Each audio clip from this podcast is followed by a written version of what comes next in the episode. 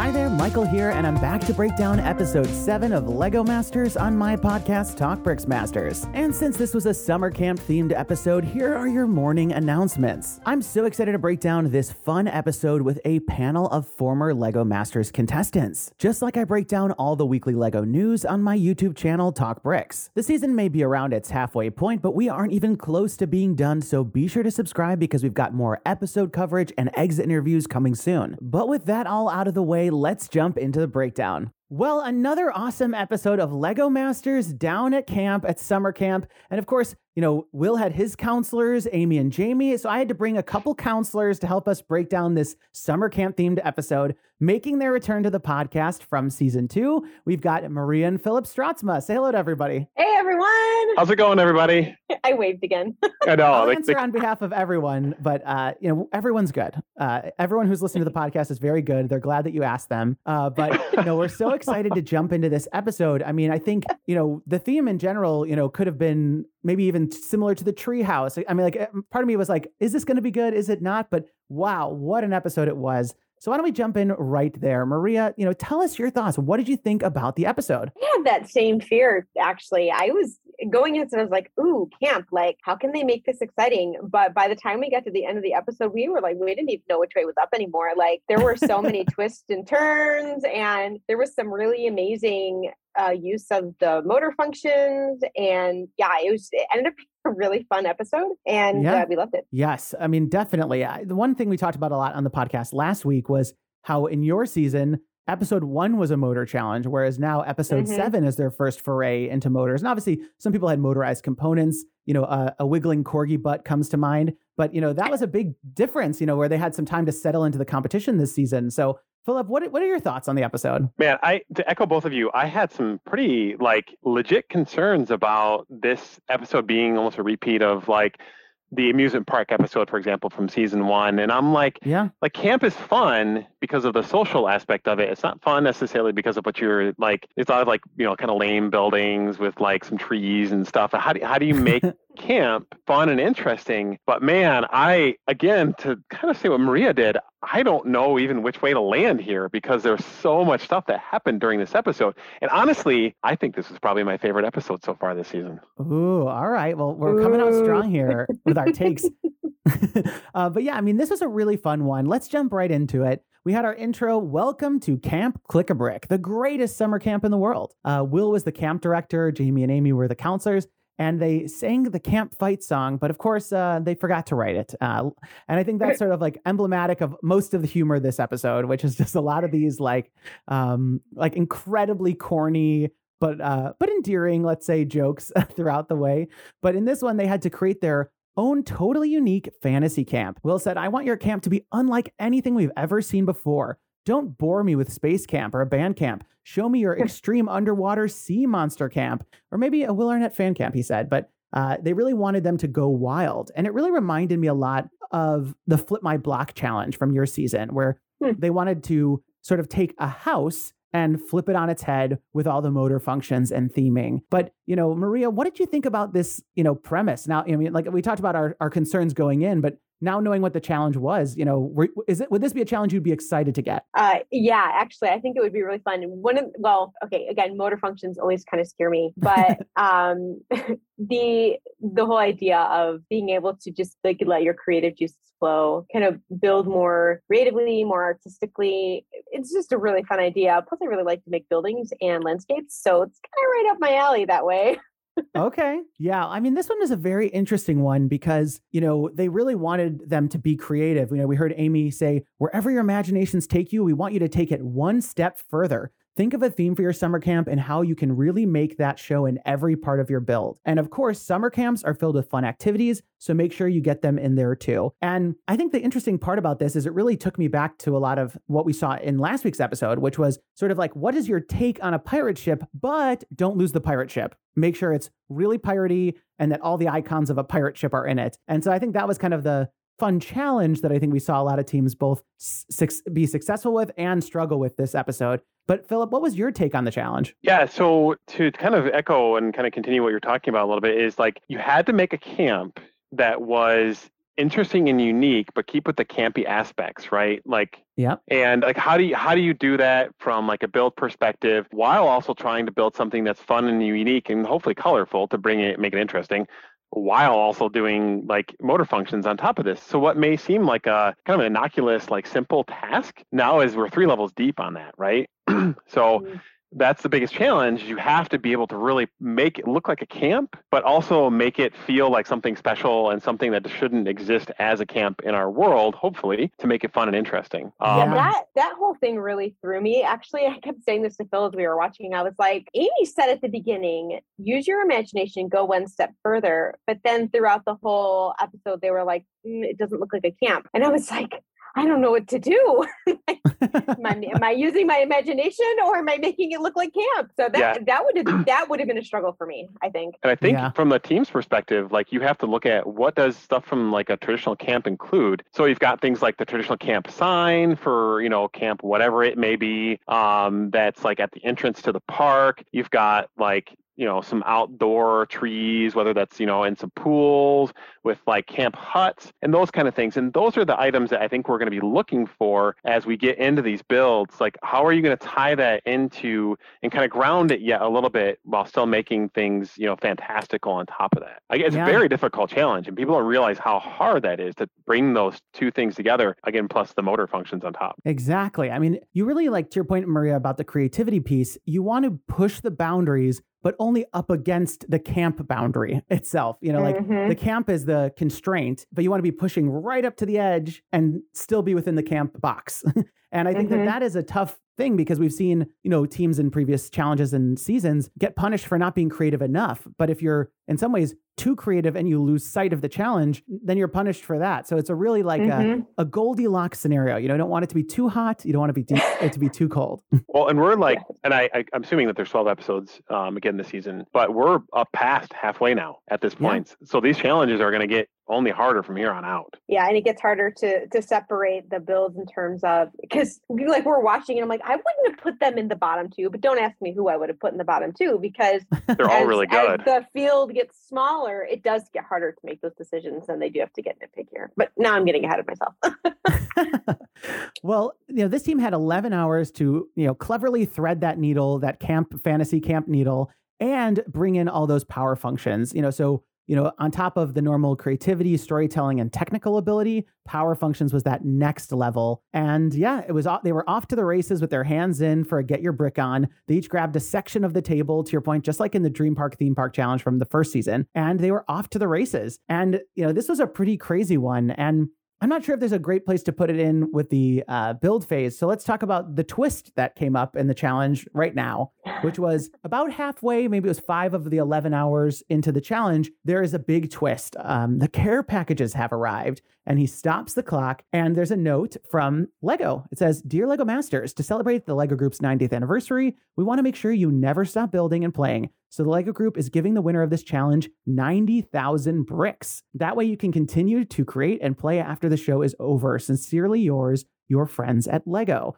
And I mean, the both of you are huge MOC builders. Tell me, it does is 90,000 as big of a number as I think it is or does that not actually go that far? Well, is it is it 90,000 like different types of brick, or is it all ninety thousand like two by four brick? Right. Yeah, to your I point, mean, two by four would be a large volume, but I think I, yeah. I have to imagine it'd be a mix, or they'd I don't know. Do they let them pick from the online pick a brick?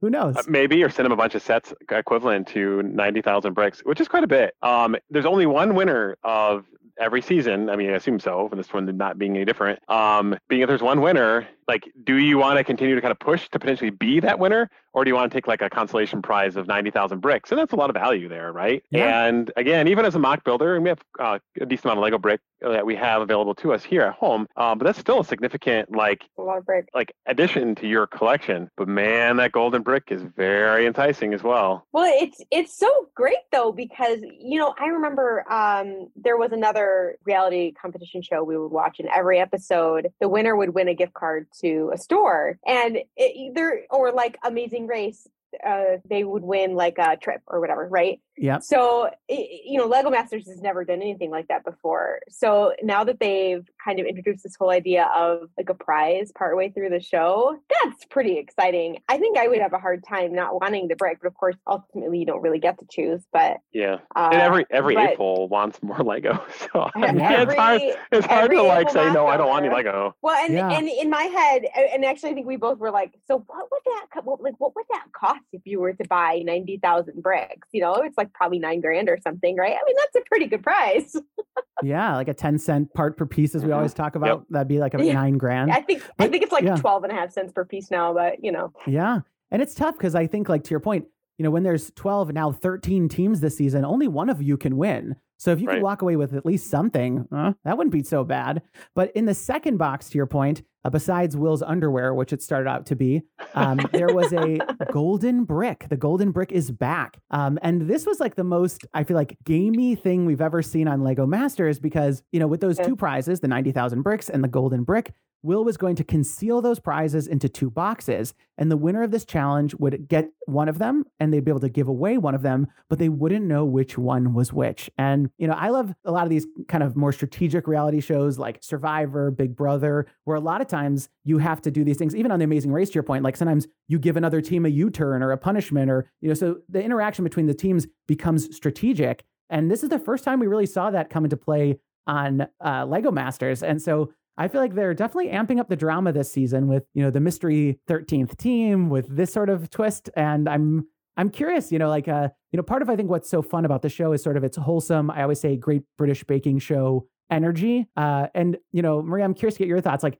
does this tip the scale in a fun way or in a well now it's starting to take away from, you know, what we know and love about Lego Masters? Uh this twist, unlike the previous twist, which I think probably a lot of people were like, "Ooh, that kind of changes the feel of the show," like bringing that an additional team in. But this one, I feel like is kind of fun because it doesn't actually hurt a team. Sure. Uh, and I think you know maybe there's that whole aspect of like, "Ooh, well, who are they going to pick? Like, are they going to pick the team that they like the best or that they're going to pick a strategic team. So I can see how that that might be a little like awkward to pick who, who is going to get that other box. But mostly I think it's just kind of fun. Like it just adds a little extra little spice in there and you know somebody gets to walk away with the gold brick and somebody gets to walk away with 90,000 bricks. Like how fun is that? For sure. And I think like to your point, you know, when, when nobody loses, you know, it's at least the other fun part is we get to see what goes through their heads. And I think like part of um you know, in Big Brother or Survivor, there's often challenges where the people have to pick players or they have to, you know, um, they get to eliminate players in a challenge. And so it's fun to like make the players make decisions, you know, and it's fun to see that decision making process. Mm-hmm. So to get a little taste of that here, or at least nobody gets hurt, you know, I think it is mm-hmm. a, it, I think it is a fun uh, addition. And I remember like freaking out, to be honest, when this moment came up in the show. um, but why don't we jump into the build phase of the challenge, just because we'll get into like the decision making process later when it came to that twist. But in the build phase, again, as a reminder, we like to talk about kind of the trials and tribulations. And we're getting down to where there's a few enough people that we're getting to spend some time with most of the teams. So I'll walk us through this discussion where we probably won't touch on every team because I'm not sure every team really struggled in a major way. Um, so we didn't get a major segment from them. But you know, but we're starting to get to that point where like the shows has the room to breathe and give us a little bit more content in the build phase, which I always appreciate. Um, but why don't we start mm-hmm. uh, from the top with Brendan and Greg? Their build, as a reminder, was Wild Willie's Airborne Wonder Camp, and this is all about. Uh, you know, where baby whales come to learn to fly. And it really had this great theme park theme. And there was some, you know, concerns from Amy and Jamie, you know, is this enough camp like, or is it enough theme park or is it too much theme park like and so you know philip i'd love to get your thoughts about this struggle and and sort of like did you did you agree with the judges you know when when they were giving them that sort of feedback yeah i actually thought that feedback was completely legit and was actually great feedback for them as a team to take because we know that from previous like seasons and episodes that if you don't take the feedback from amy and jamie that can be a death yeah. knell for you um, and I they realized that it was a problem because I'm looking at their build and I'm thinking this looks more like SeaWorld than it does like looking like a, a camp that you would go to because there's a lot of in camp you think there's you know a lot of wood, there's a lot of like lakes and trees and stuff, but I'm seeing a lot of like you know mechanical items. I'm seeing a lot of like the roller coaster with the bright colors, and it's not it's not quite working for me. I think the concept is really fun because I mean, I now I'm thinking back of like the movie Free Willy from the '90s. Um, that would just be a lot of cool, like like uh, uh, let's ride a whale. Let's you know let's have these whales have fun, and I I think it's a really interesting and fun idea. Um, again, how are they going to ground that down into being like camp esque. Um, and I think a little bit later we see that they make a pretty big pivot um, into their decision on how they're going to handle like to make it more campy. Yeah. Well, the pivot that you were mentioning is they decide to rip out this large roller coaster section, you know, which in in essence I actually felt like it was probably a tougher between a rock and a hard place kind of decision because it also gave their display much more visual presence and especially height because I think yep. a lot of these campsites, you know, became kind of flat. And so what elements sort of added height, I think was part of the visual presence that they could bring to the challenge. Um, but they decided to do that. And so, you know, you know, they also had a divide and conquer kind of me- me- uh, mechanism where Brendan was going to focus on building that motorized component and Greg was going to focus on the story. They're making a big pivot. You know, Maria, like talk us through, you know, was that the right decision? should they have just tried to figure out how to make that work you know it, it's always tough you know because you lose time you lose a lot when you make a pivot like that. Yeah i actually was super uh, impressed maybe that they decided to take it apart maybe a little shocked because i can remember a couple episodes where i looked at what we had and i was like like the like the windmill episode for example we are like mm, do we need to take this big gray tower down and do something else? And we're like there's just not time. Yeah. And uh but they did they did sort of reuse it. They repurposed it into that like slide into the water. So yeah, it still looks kind of roller coastery, but I thought they made a really smart pivot with it because then it did sort of reduce that theme park look, even though the roller coaster would have been fun. But well, yeah. it's true, you don't you don't see roller coasters at, at a camp. And it, it was interesting because in the edit that we got, you didn't get a lot of like the spinning whale tower. Like they didn't show a ton of it. So yeah. you're thinking as a viewer, you're like, they really don't have a lot once they pull that roller coaster down. Like, and to me, yeah. having this team do really well in the past two episodes, like this, this makes me nervous for them. I'm like, you know, this is a potentially a top tier team that we're looking at here that's having to make a massive change. And I think it helped though that they had both of them focusing on different items and they're both sure. very strong and able to complete a lot of stuff on their own. So they can kind of fall back more on what we would eventually see at the end product with the spinning whales, which was really fantastically built from a like mechanical perspective. Oh my gosh. It was I can't even fathom how they put that together. yeah, I, I, hope that they do a breakdown of the technical configuration of that when they're all done. Like, yeah, um, for sure. It, it was really well, really well done. for sure. Well, you know, why don't we move on then to Dave and Emily? Theirs was Camp Ooze, but the one nice thing uh, is they gave us a little bit like in, in uh, behind the scenes of how people come up with their ideas because I feel like that's a tough thing. We saw that on the last challenge. We're seeing that again here, and there's a three step process. So I'm curious to get your thoughts, like how accurate this is. Uh, n- number one, step one, panic. And, you know, step two, think of an idea. In this case, the ooze exploration camp. And then step three, make that idea crazy, exploring all the different kinds of ooze. Maria, you know, like obviously you and Philip came up with lots of ideas in the show. Is, was this a tried and true method for you, or was there a different approach? uh, there was a lot of panic in episode seven um, for us. There was a lot of like, what are we going to do? How are we going to do it? How is this going to work? Let's be honest, Maria. Um, there was but, panic in every episode. There's oh, there's always an element of panic, but there were a few episodes where because I think we've talked about this before, but we even before so even before we started filming, we did a lot of brain dumping, and we would just take a piece of paper and the, the rule was there are no bad ideas and so we yep. would anything that came in your brain you would say it we would write it down and then and then after that then there would be bad ideas right so then we, would, we would pull out the good ideas and then we would develop those ideas so we did we did sort of have like this catalog of ideas going in, but they're they don't always work, right? So sometimes you do have that moment where you're like, what on earth are we gonna do, and how are we gonna make this cool and different for everything else? So that like I, the panic is so true. Like I totally relate to that. but I love the fact that they like wrote it down as like or they came up with it as steps, right? Because yeah. if you continue to panic, the entire build is when you're gonna have issues. But if you can get that panic all out right away at the beginning and just like freak out completely and then kind of settle down and then come up with the ideas like they talked about. Um, that's actually a really,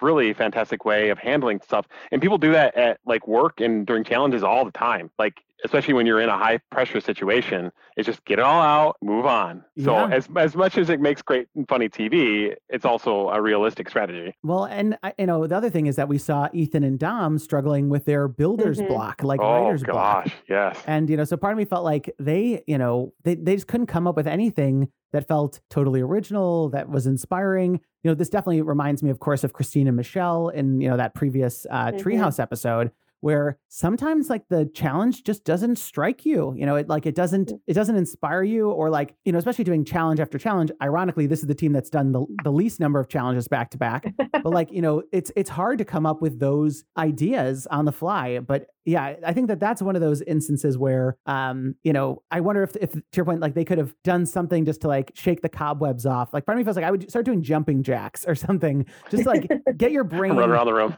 Yeah, I mean, don't you think? Like, I feel like you know when you, I, guess when you've come up with or coming up with ideas, even uh, whether it was on the show or for your own personal creations, like I'm sure you've run into this builder's block as well. Philip, but like, how do you get through this? Like, you know, any techniques that we can recommend to future Lego Masters? So we actually have a really good process at home where we work through this. Unfortunately, it doesn't really work well on the set, but we, the two of us, will actually go for a walk together because you're not in front of a screen. You're not distracted by anything that's in your house. You're out, especially at night when it's dark out, so you don't get distracted by like the neighborhood and everything that's going on in your neighborhood.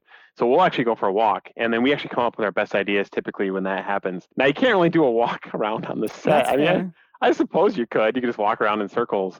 But uh, builder's block is definitely a real thing, and you can see the stress. And this, I think, is one of the disadvantages of having a team like uh, these two gentlemen coming in late, like Ethan and Dom being in late, where they haven't had those previous episodes where there's more teams to kind of help you with a buffer if you have a bad idea to get through. Sure. As I said, we're past halfway now. Like you have to be able to come up with those ideas. And the cameras, that was the other thing I was thinking about too, putting myself in their shoes. Because when you watch the TV show, you're seeing the individuals. You don't see what's on the flip side of them, what they're looking at. And it's all cameras. And they're all over there at that time because they know that they're making good TV and they're going to zoom in with Mhm. those cameras. They're going to have like the producers there and they're everybody's looking at you, expecting you to like flub up, right? So Yeah. the pressure's real. And that does that does not make something it. that you see so as important. like a, a, a you know audience viewer of the show. Yeah, it's a real like dance monkey dance moment because like to Yeah. your point, like like like you're already worried that you're not going to deliver for your partner. You're already worried you're not going to Yep. deliver for the people at home, and now there's like 15 people who are like watching you not deliver. You know, and that that I can't even imagine that sort of pressure for sure. Uh, but you know, it's interesting uh, to see how they ended up getting through it because, like a strike of lightning, they came up with their idea, Monster Camp, which which turned out to be obviously a pretty fun idea. The other thing that we got from Ethan and Dom was uh, a classic camp song chant. I don't know what we want to call it. Uh, you know, there ain't no flies on us. Uh, so I'll, I'll do a dramatic reading if I, if you if you'll indulge me. oh yes, please. yes. there ain't no flies on us. No, there ain't no flies on us. Where there, uh, well, there might be flies on some of you guys. There ain't no flies on us. And we saw I feel like I them should sing it to snap. Steven and Steven. Oh, thank you for the snaps. We, we saw them sing it to Steven and Steven. And then by the end of it, the whole group was singing There Ain't No Flies on Us. I went to camp. I have never heard this song in my life. Uh, but, you know, Philip, you know, what was your thoughts about this song? And was there ever a time that you all sang a song on set? So Yeah. I, actually, there, I- I'm gonna let Maria get into that one about the song. But um, having been to not like a full week camp, but having in camps, there's always songs and everything. But honestly, I'm kind of thankful that the rest of the cast kind of chimed in because I love Will. I think he's a fantastic actor. I think he's pretty funny, and he just cannot sing. His voice does not lend himself to singing. So I appreciate the rest of the cast kind of picking it up and um, uh, kind of taking it beyond what could have been really, really awful, ear-splitting television and Oh, making it into on, something that's that really funny. But again, I think at this moment, though, you're seeing what Lego Masters does to contestants and it creates a family. It, it creates a camp like at it's like like almost because you're almost like camping out at Lego Masters, right? And it for sure. creates this community. And having these songs that you're singing together really is an opportunity during the show to show everyone out there in America and the rest of the world that like most of these cast members are just a big family. And we've seen a lot of the stuff that they post Yeah. online recently since then, and a lot of like you know when the whole Ethan Dom thing when they're added and like all the other teams must be really upset. And I'm sure there was some of that, but they're a big family. And I like this moment. I like this moment from like a a like a, a team building exercise, from a positivity building experience on Lego Masters, and being one of those positive shows that it's still a reality show and there's still drama, but man, we can still have fun and be positive at the same time. Yeah, Maria, did you? Is there a story that you want to add? Well, do I want to add it? Not really. Yeah, thi- but will this I? is never this is this has never been heard before here. This is this is a anywhere in hot, public. This is a hot take right here. So you'll recall from season one, there was a certain contestant who had a very nice singing voice, and he would sing songs, and then he'd get a nice soundtrack to it. And right, Yeah. okay, everybody everybody loved him and his singing. So Phil told them that I sing like not like I sing at church, right? Like it's I'm not Okay. like a Maria has a Maria has a minor in music. I'm just gonna toss that out there. Okay, well that's true.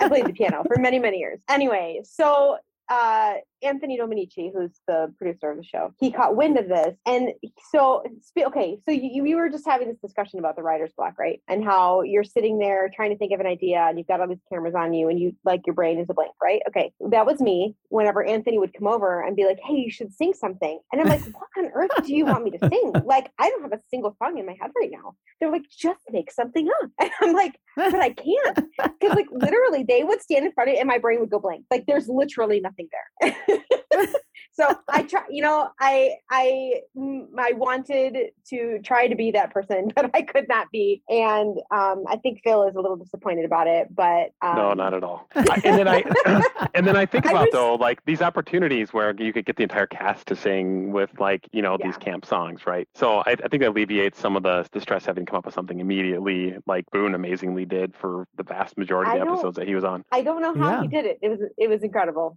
his talent is unmatched well, I guess if you want to get on the show, then you might want to tell them you can sing. I mean, I, I know your building skills is what should get you on the show, but I don't know.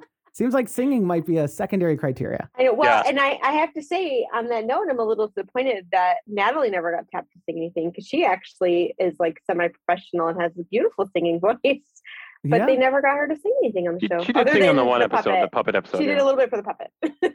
Oh yeah, that was in, that was impressive. Uh, but when we were talking about how like Will likes to pimp people out into doing these songs, you know, make other people the butt of the joke. But there was another team that made Will the butt of the joke, which was Steven and Steven. Their you know camp was the superhero initiate training camp, um, and. Uh, you know, he- we'd like to remind you that uh, superhero is one word, so it's only the, the abbreviation is S I T, not something else. Uh, but they also paid homage to Will by making him the captain of their camp. I was like, oh, another captain, like the pirate themed challenge, but Cap- Captain Tatenra, uh, aka Arnett spelled backwards, was the leader at uh, you know what Will considered bleep camp, uh, and uh, I thought this was a pretty funny. Uh, thing sort of seeing Will kind of on his heels a little bit. I know Maria, you and Will had a lot of like funny banter in the behind the scenes, but what did you think seeing Will kind of uh, uh, as the captain of uh, of the sit camp, not anything else? I, I have I have to confess, it actually took me a second to pick up what was going on there. I was like, what is he talking about? I was like, oh my gosh. And and then the look on his face, I just was cracking up because he just had this look on his face like, I can't believe this is happening right now. Like, yep. what did I do to deserve this?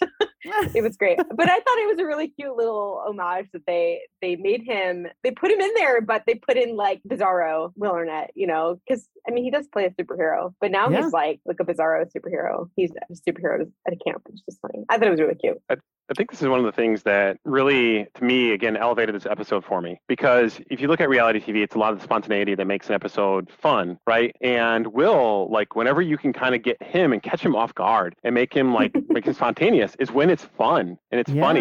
Because some of the scripted stuff that he does, some of the jokes can kind of land a little flat. But when you catch him off like this, it gets really funny. And then I, I was thinking about Pixar of all things when this was going on because in Pixar movies they always include stuff for the parents, right? That Uh-huh, sometimes really go over the kids' heads. I'm putting my hand over my head like a swoosh motion here, um, but you can't see on the podcast. But again, having these items in there for like the adults that are watching this show, it's like they know what they're trying to spell. They actually Uh-huh. bleeped it out on the show, which I thought was really risque for like a Oh, kids yeah. show, but also really fun.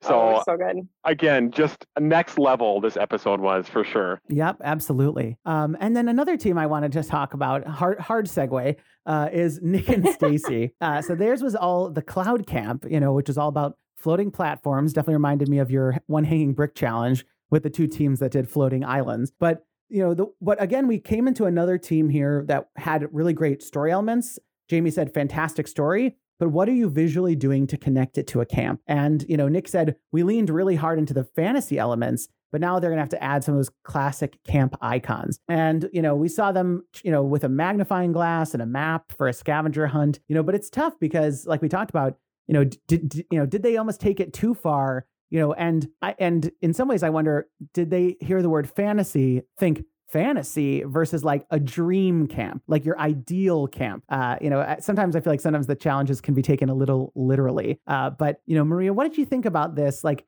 did you agree with this feedback, or do you feel like the challenge is a little fraught? You know, this idea that it has to be too campy. So I don't, I don't like to be too critical of the judges because I know they have a super hard job and everybody always gets on them. But I do have to say, I completely disagreed with them on this one um this and and when we were t- discussing at the beginning of the show this whole like tension between it being camp but not being camp um this was the one that i specifically had in mind because I thought their build was really cute. I thought it was very clean. It caught the eye. Mm-hmm. And it looked like a really fun place to be. Like, I don't, okay, so he did mention Space Camp, and Space Camp, I know they didn't want Space Camp, but like, Space Camp doesn't look like camping in the woods. Like, that's not yeah. what, right. So, like, why couldn't this be a camp in the clouds? Like, there's all sorts of fun activities for the kids to do, and it's, it's your imagination and one or maybe even two steps further. Like, I liked this build a lot. So, I was yeah. a little bit confused with the judges' criticism on this one. Um, I disagreed. Sorry, guys.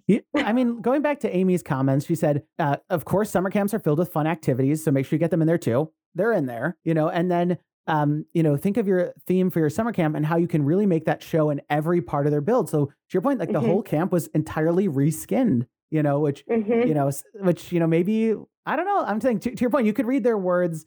I think sometimes uh, what we found, I feel like especially this season, it's come up a couple times where, like when um, you know, I think back to uh, Steven and Stephen in the Dinosaur Challenge when they told them that their motion, you know, didn't work. They weren't chastised for it. It was sort of like, okay, mm-hmm. your motion didn't work, sorry. But then other times we've seen people promise the motion and then they don't deliver and they're chastised. You know, so it's it's one of those things where I feel like it, it's one of those things where you just sometimes have to, uh, you know, you understand that it's very subjective, and so sometimes it's uh, it's it's off the rules, but it's the kind of off the rules that the judges like versus the off the rules that the judge is like, well, I don't know about that. Um, and so mm-hmm. I think mm-hmm. that's sometimes where we get into some complications. But I guess speaking of the judges, why don't we jump into the judging so we can really get into these builds and talk it all through we get a beautiful animation when they all get put together into one mm-hmm. camp. And I think this putting it together in one camp wasn't quite the Dream Park theme park, the mega city, you know, like some of the other combinations that we've seen, because we never really saw it as one big camp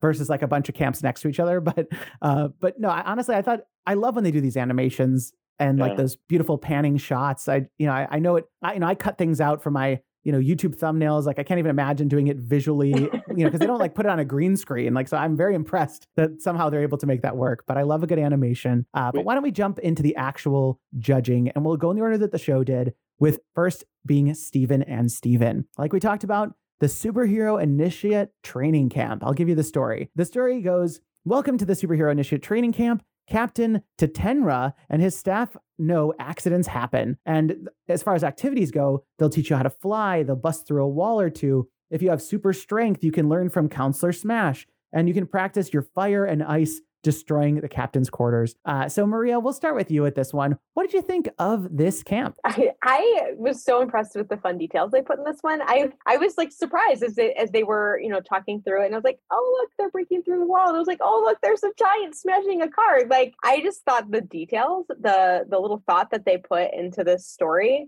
super super well done um yeah just and they had some great motion in there too. Actually i think i said this before i was really impressed by the motion that everybody did. There were things in there i'm like i have no idea so yeah they it, it's a it's a really fun build and and i i love the giant smash of the car. Yes. Well and from a motion standpoint there were kids flying at the very top of the building. Another kid was crashing through the corner of one of the walls of the tower and there was that car that the big giant guy was lifting and it sort of would move up and down on the right hand side of the build. And it reminds me of the flip my block challenge where they talked about from a motion standpoint it's easy to make things go around and around because like that's how the motor works. And so i like these teams that had kind of more unique motions that translated that those gear actions into something a little bit more interesting but you know philip what stood out to you for this build so to start, I think this was probably my favorite build. Um, okay. We don't always have our favorites, um, but this was definitely one of my my if, for sure my top two um, because I thought they did a really good job again with all the fun details. When you really dig into it, there's a lot going on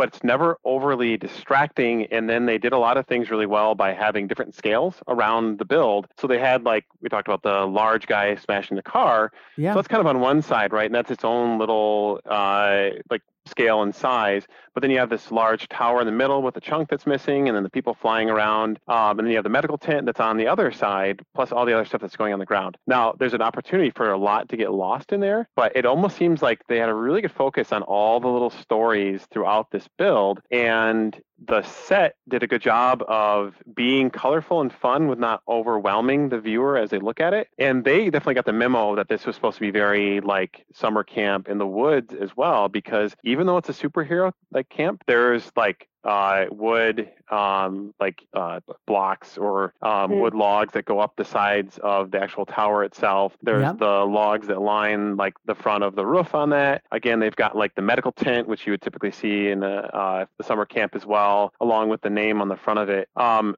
so again, really impressed. I thought it was a lot of fun. The movement was super creative, and it really helped tell the story. It wasn't there just because they had to do it. Yes, yes. We love to see that to your point. And you know, I think like that tower was interesting. It was like a square tower, but then the bottom of it was this like uniquely shaped base part of the building where it had those angled roof, you know, uh, plates that were essentially it was like, like a 12-sided roof. So it's a very like interesting, unique design there, which I thought was nice. I think the color scheme could have been like a little bit more um, color blocked in you know in a way that sort of had the elements stand out a little bit. You know, some there was some sort of muted colors at the bottom, like gray, and even the blue didn't stand out a ton because the whole tower was gray, and there was a little bit of brown. And I just think that they could have probably made it that uh, just a tiny bit more cohesive, just to have even stronger impact. You know, it wasn't like it was bad, but that's how you kind of can take it up one more notch. hmm And then, you know, but your point, lots of cabiny elements and, you know, even picnic tables I noticed that people were sitting at. So yeah, a lot of, you know, a lot of interesting builds. The other thing I feel like we, they never commented on was the, there were these like little like lifeguard towers by each of the, you know, uh, training elements. I, I imagined it was sort of like the counselors were up high watching the kids, you know, do their, you know, feats of amazing abilities. But I felt like that was kind of a, a funny detail, sort of these like little lifeguards is what it looked like to me.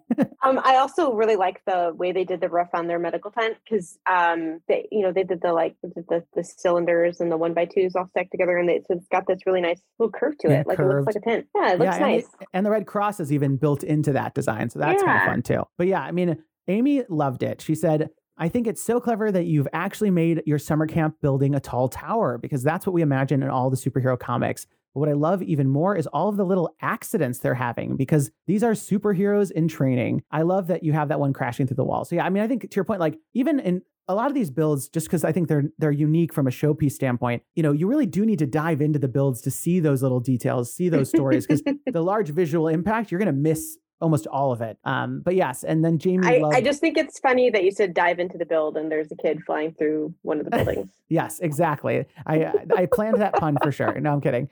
But you know, and then Jamie loved it. You know, all the movement, you know, to the right, the movement up above. You're getting movement in the right places, and, and that sort of goes to what you were saying about it enhancing the story. But yeah, I mean, Mhm. I think overall this was a pretty successful build, and and I think it sort of goes to show. I think what what makes you successful in this is to say what are camp things, and how do I give it a my theme coat of paint. You know, and I think it's so it's like a camp first, but I give it a coat of paint in the theme that I Yeah. you know provide. And I think that this is the first build that sort of started us off and doing that quite right. Uh, you know, I guess the next build I think also was pretty successful here, which was Austin and Justin's build. This was camp go with the flow, you know, because uh, and this kind of reminded me of uh, uh, Caleb and Jacob's uh, build with the ski chalet volcano, uh, where it's like it's a relaxing place. There's also a volcano. um, you know, I think that that was sort of the theme of this build. But as the story goes, um, at Lava Camp, you uh, sorry, at Camp Go with the Flow, where we lava you, you can do lava surfing, fireball soccer, a team tug of war over the lava river, and campfire for roasting marshmallows. Uh, you know, we'll we'll start with you then, Philip. What did you think of Camp Go with the Flow? Well, at first I'm thinking like these kids are fireproof. So is this like a Yeah. spillover from like Stephen and Steven's like sit camp? This is like the this is like the junior junior camp to that there where they figure out that they're fireproof or whatever. Um, but yeah, a lot of fun. And I think one thing that's really challenging that they took on was the there could have put themselves into a large gray block Yeah. um, by having this volcano because naturally you have the volcano you have to have like the mountain or the hill or whatever it may be um, but how do you handle that while also adding color to it um, the one thing they did really well is they didn't just pick one color for the lava but they actually used a multitude of colors so i'm seeing some reds and some oranges as well as the yellow that you would expect out of lava as well uh, and making those gradients and making it feel alive right Yep. so that that's your trick. So now I'm not like the the mountain is there, but it's in the background to me, and the thing that should be in the front, the foreground, is the lava. And then of course they have the lava explosion on the top with the transparent bricks, which I thought was a nice choice as well. Yeah. Mhm. Um, and then doing fun stuff like in the mind of like if I'm a child, I'm like, man, it'd be really fun to like take a surfboard down a lava flow, but realistically you can't do that. Well, in Lego you can, and I'm glad that they did the small things like that. Uh, also, a huge fan of like the ombre that they did on the sign of the The like and it very fits right? It's very lava Yeah. and so way to tie those two together. Um again another little fun build. It looks very like campy to me. I like the little bridge that they put in there. And then you know they thought about things like oh we have a hot tub. Like duh like obviously things are really hot. You're gonna be able to boil that water. So just, just little like clever hints like that where they can tell they actually thought about it is really fun. Yes, absolutely. Because I think to your point, what we want to what we want to be impacted by is the fact that it is hot. So what does that enable? You know, to your point, like it enables a hot tub. You know, okay, the volcano exists there. Well, what can you do on a volcano? Rock climb up the side of it. You know, so it's sort of like, like I said, it's that camp theme, but with the lava coat of paint. And I think, but not in a way that sort of is nonsensical, which maybe they're like fireball soccer leans a little bit in that direction. But something like tug of war Yeah. over the lava sort of becomes a way to use that lava theme to enhance a camp activity versus it just being and it all ties in versus it being sort of arbitrary. But Maria, what did you think of this? Did you lava it? I did lava it actually. Uh, when they first started talking about surfing on the volcano and playing fireball, I was like, dang, they're being so creative with this. Like, I, I never would have thought to make a lava camp of all the things, right?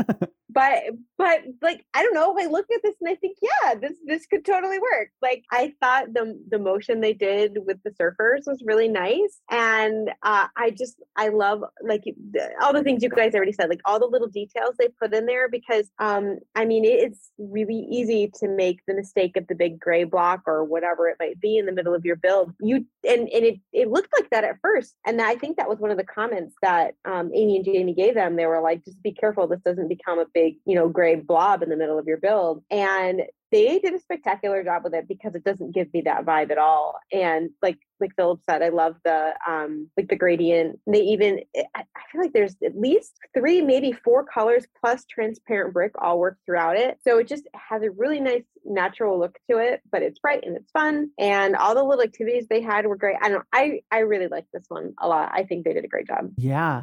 I mean, so many little details. Like, you know, I loved they had the fire pit and they also had paths to the cabins. Like, I feel like that's a very camp thing that maybe a lot of the teams didn't, didn't, you know, particularly put in, but the Yeah. paths. And I loved that. And then it seemed like the counselors were these brick built lava monster characters, which I also thought were fun.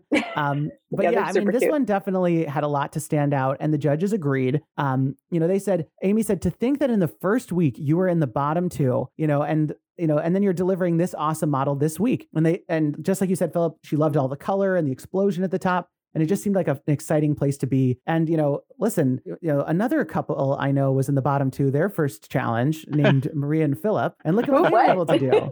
So it, it, it never, you can, you can never let it hold you back. Um, but yes, right. I mean, it was, uh, it was spirit. definitely great. And like Jamie said, the movement was compelling. You know, it's elegant, it's fun, but it's also quite tricky. And I feel like to your, to your point, Maria, about the surfers, it was this like up and over motion. You know, it wasn't that. And then the tug of war, that Mhm. back and forth linear motion is Mhm. very hard to do. You know, so I feel like they didn't do anything spinning. It was all like a more complicated motion, which I love to see personally. yeah Well, moving on to Emily and Liam, we had Dragon Camp. This one uh, had a very interesting start. The power functions were not working, and this is like that like nightmare scenario. Uh, we hear like uh, Emily sort of like say this like which I also like loved. Um, and then they were able to get it to work, but this time going backwards. And so I think, in essence, if it had to mess up, at least they got it going at all. Um, but as the story goes Mhm. here, at Dragon Camp, you can fly with dragons, swim with dragons, ride down, uh, ride on a real life dragon water slide, garden with dragons, roast marshmallows, play and chill with dragons. You can really do anything with dragons at Dragon Camp. Um, but Maria, what did you think of Dragon Camp? I, I mean, I, I want to go to Dragon Camp. Um, Dragons are great. I, I thought their tower up the middle was really visually very effective. Um, like they could have just used the, like the big ugly rock pieces to build a gray tower, but instead they built these super cool, like roundish um, boulders to stack on top of each other. And then, of course, they used one of my favorite techniques. They put green vines over it, which makes anything that's great look better Yeah. and um and then of course they have the the dragon sneaking around it so like the i almost don't even notice the stuff that's on the platform because i'm just so interested in that really cool I know, tower in the middle with the dragon wrapped around it and then of course they have the kids flying on the dragons circling around it which looks really great too like it just it looks like fun i kind of want to go well, to your point, like that tower just created this amazing visual presence and height. Like I Mhm. said, I think adding height to your build, I think was an important piece that some people were more or less successful at, but these this team was definitely successful at. And to your point about how they composed it, there was also, like you said, the dragon that snaked all the way around it, and there was lots of little dragons, like these little baby dragons that sort of studded the overall build. And then obviously those two major dragons, the red and blue, certainly reminded me of uh, Wayne and Zach's build. We talked about that at, the, Mhm. at the end of last episode. But I think the amazing, compelling part of that was this very unique motion. Even though it was going backwards, the dragons would go around, and I I missed it until the judges commented on it. But the heads would actually kind of like rock up and Mhm. down as they went around, and this is an incredibly impressive mechanism. But Philip, what did you think of their build? So, uh, kind of starting off what you mentioned earlier with the functions not working like it should right off the bat. Yeah. Like immediately your heart drops and you're like, man, what are they going to do? I will give a massive amount of credit for Liam to not give up and to keep poking at it until he got it to work, even though it went in the wrong direction. Uh, and he's not overly old and to have like the fortitude to be on television to be able to continue to try to make it Mhm. work i mean you're you kind of start losing like uh, dexterity in your fingers because like you're freaking out your adrenaline's hitting you right? Mhm. Yeah. and you could easily destroy the build. Um, and he didn't. He was able to focus down and get it to at least move right? So to show off all this hard work that he had done. No it's tough. When you move stuff and there's mechanical in in like Mhm. inside of it like stuff breaks it gets misaligned or whatever. So uh, good on him for continuing on to make sure that it at least did what it was supposed to do even if it was in reverse. Um, the thing i always it's okay I, you just you just switch the camera yep, exactly. It's reverse it like they did on TV, which I thought was h- hilarious and fantastic. um, the, the risk with dragons I always see is like it's been done a lot, right? Yeah. It was done in for sure in our season, uh, multiple episodes by multiple individuals, whether it was like dragons or sea serpents or whatever. Um, so you run that risk of like overdoing something. But I think in this aspect, it's okay that you have a dragon camp because it's taking something that is more intimidating and trying to make it more fun, right? Yep. And I, and I again, he did a really good job of, or both of them, I should say, did a really good job of like having the height, not having it be this boring block, but then wrapping the dragon around it, which just again just brings this. I don't know. Th- this kid's got a lot like going for him down the road, and I hope he ends up at Lego designing sets for them because he's clearly looks at the entire like uh, base that they have to work with, and how can I cover this really well, like, and how can I cut like the different colors and the color blocking like you talked about earlier um, and make it visually interesting while still making it look like a camp and this amazing movement um, Mhm. really impressed with this build and just really excited to see what they're continue to build uh, going forward Yeah. Mhm. And and there was so many little things. There was like a sort of like petting zoo area. There was there was cabins. At the center there was those two fire breathing dragons which had the heads bobbed up and down. And then there was even like a like a rockier section with a lake where you could do the water activities, you know, little tents throughout. So there was definitely a lot in there. Um, you know, that they were able to pack into that landscape and add more of those little stories. You know, I think the um the interesting thing though was, you know, Amy's feedback where she said there's a lot of details. You've filled the space, but I think the playful stories like toasting the marshmallows in the flame you could have given us even more of them. A, a little bit more fun with those stories, is what she said. And I think that sort of goes back to what I was saying earlier, which is that you sort of have to have the theme of it enhance or inspire the camp activity that you're adding that coat of paint to. Whereas I think some of this felt like a little dragon. So you could do this with them, you could do that with them, you could, but it felt like less inspired by the dragon specifically. Maybe most notably the um the flying piece is you know what was incredibly inspired, and the roasting marshmallows. But like a dragon water slide, uh, you know, like some of those examples were like a little less Ooh, a cool impactful, idea. you know. And so I think maybe that's what Amy meant when she said yeah. sort of like having more fun, letting you know those playful stories could have given even more of them. I think it's the playful part, not just the more story. You know, it's not just quantity, it's the that quality aspect. And and I think of that more as like um, you know, what would have taken their build up an even higher notch not would have what mm-hmm. would have made mm-hmm. it a good build it was a great build right it's just that's what, what would have taken mm-hmm. it an mm-hmm. extra level for amy we we got a lot of this um for like i should say market steven got a lot of this where like because they were such like really good builders and both of them are very accomplished even prior to the show and the work that they had done um jamie and amy would push them and i would be like mm-hmm. man they're really overly critical on these fantastic builders but realistically mm-hmm. it's like when you have that all-star that's on your yeah. team, right? Like you push them harder. And it seems like it's unfair, but man, if you can push that individual harder, they go from being, I guess, from being a star to being an all star, right? Yeah. So, and it, again, if, if you're like, oh, I'm, I'm doing well, I'm the top of my heap, I can keep going. And then one episode you slip and you're gone, right? Mm-hmm. So how do you keep yep. that edge on? So I think that's part of why they got that feedback the way that they did is because they are such strong like builders and character storytellers that they want the extra push to get to the extra next level. No, I, I totally agree. So well said. As we segue then on to Ethan and Dom, their build was the Monster Camp. And in this story, the Monster Camp is where kids can face their fears and become the monster hunters they've always dreamed of. And we get a beautiful animation. And basically, uh, some of the activities include monster hunting target practice, uh, you can cannonball into the pool and face come face to face with a tentacle monster. The giant mama monster, you know, can interrupt the campfire, you know, where everyone's roasting marshmallows. And this camp is full of screams and full of fun. Uh, and it definitely was pretty fun. But Philip, what did you think? So I don't I doubt they had this in their mind when they thought about it, but um, I thought about Calvin and Hobbes in Calvin's imagination and how he would always create these like really fantastic, bizarre monsters. But yeah, the way that he would interact with them would be sometimes on a negative level, but a lot of times it would be on like a fun level, you know, like the monster ate my homework or the monster like I am the monster and like I'm not eating my food and it's on the floor now, that kind of stuff.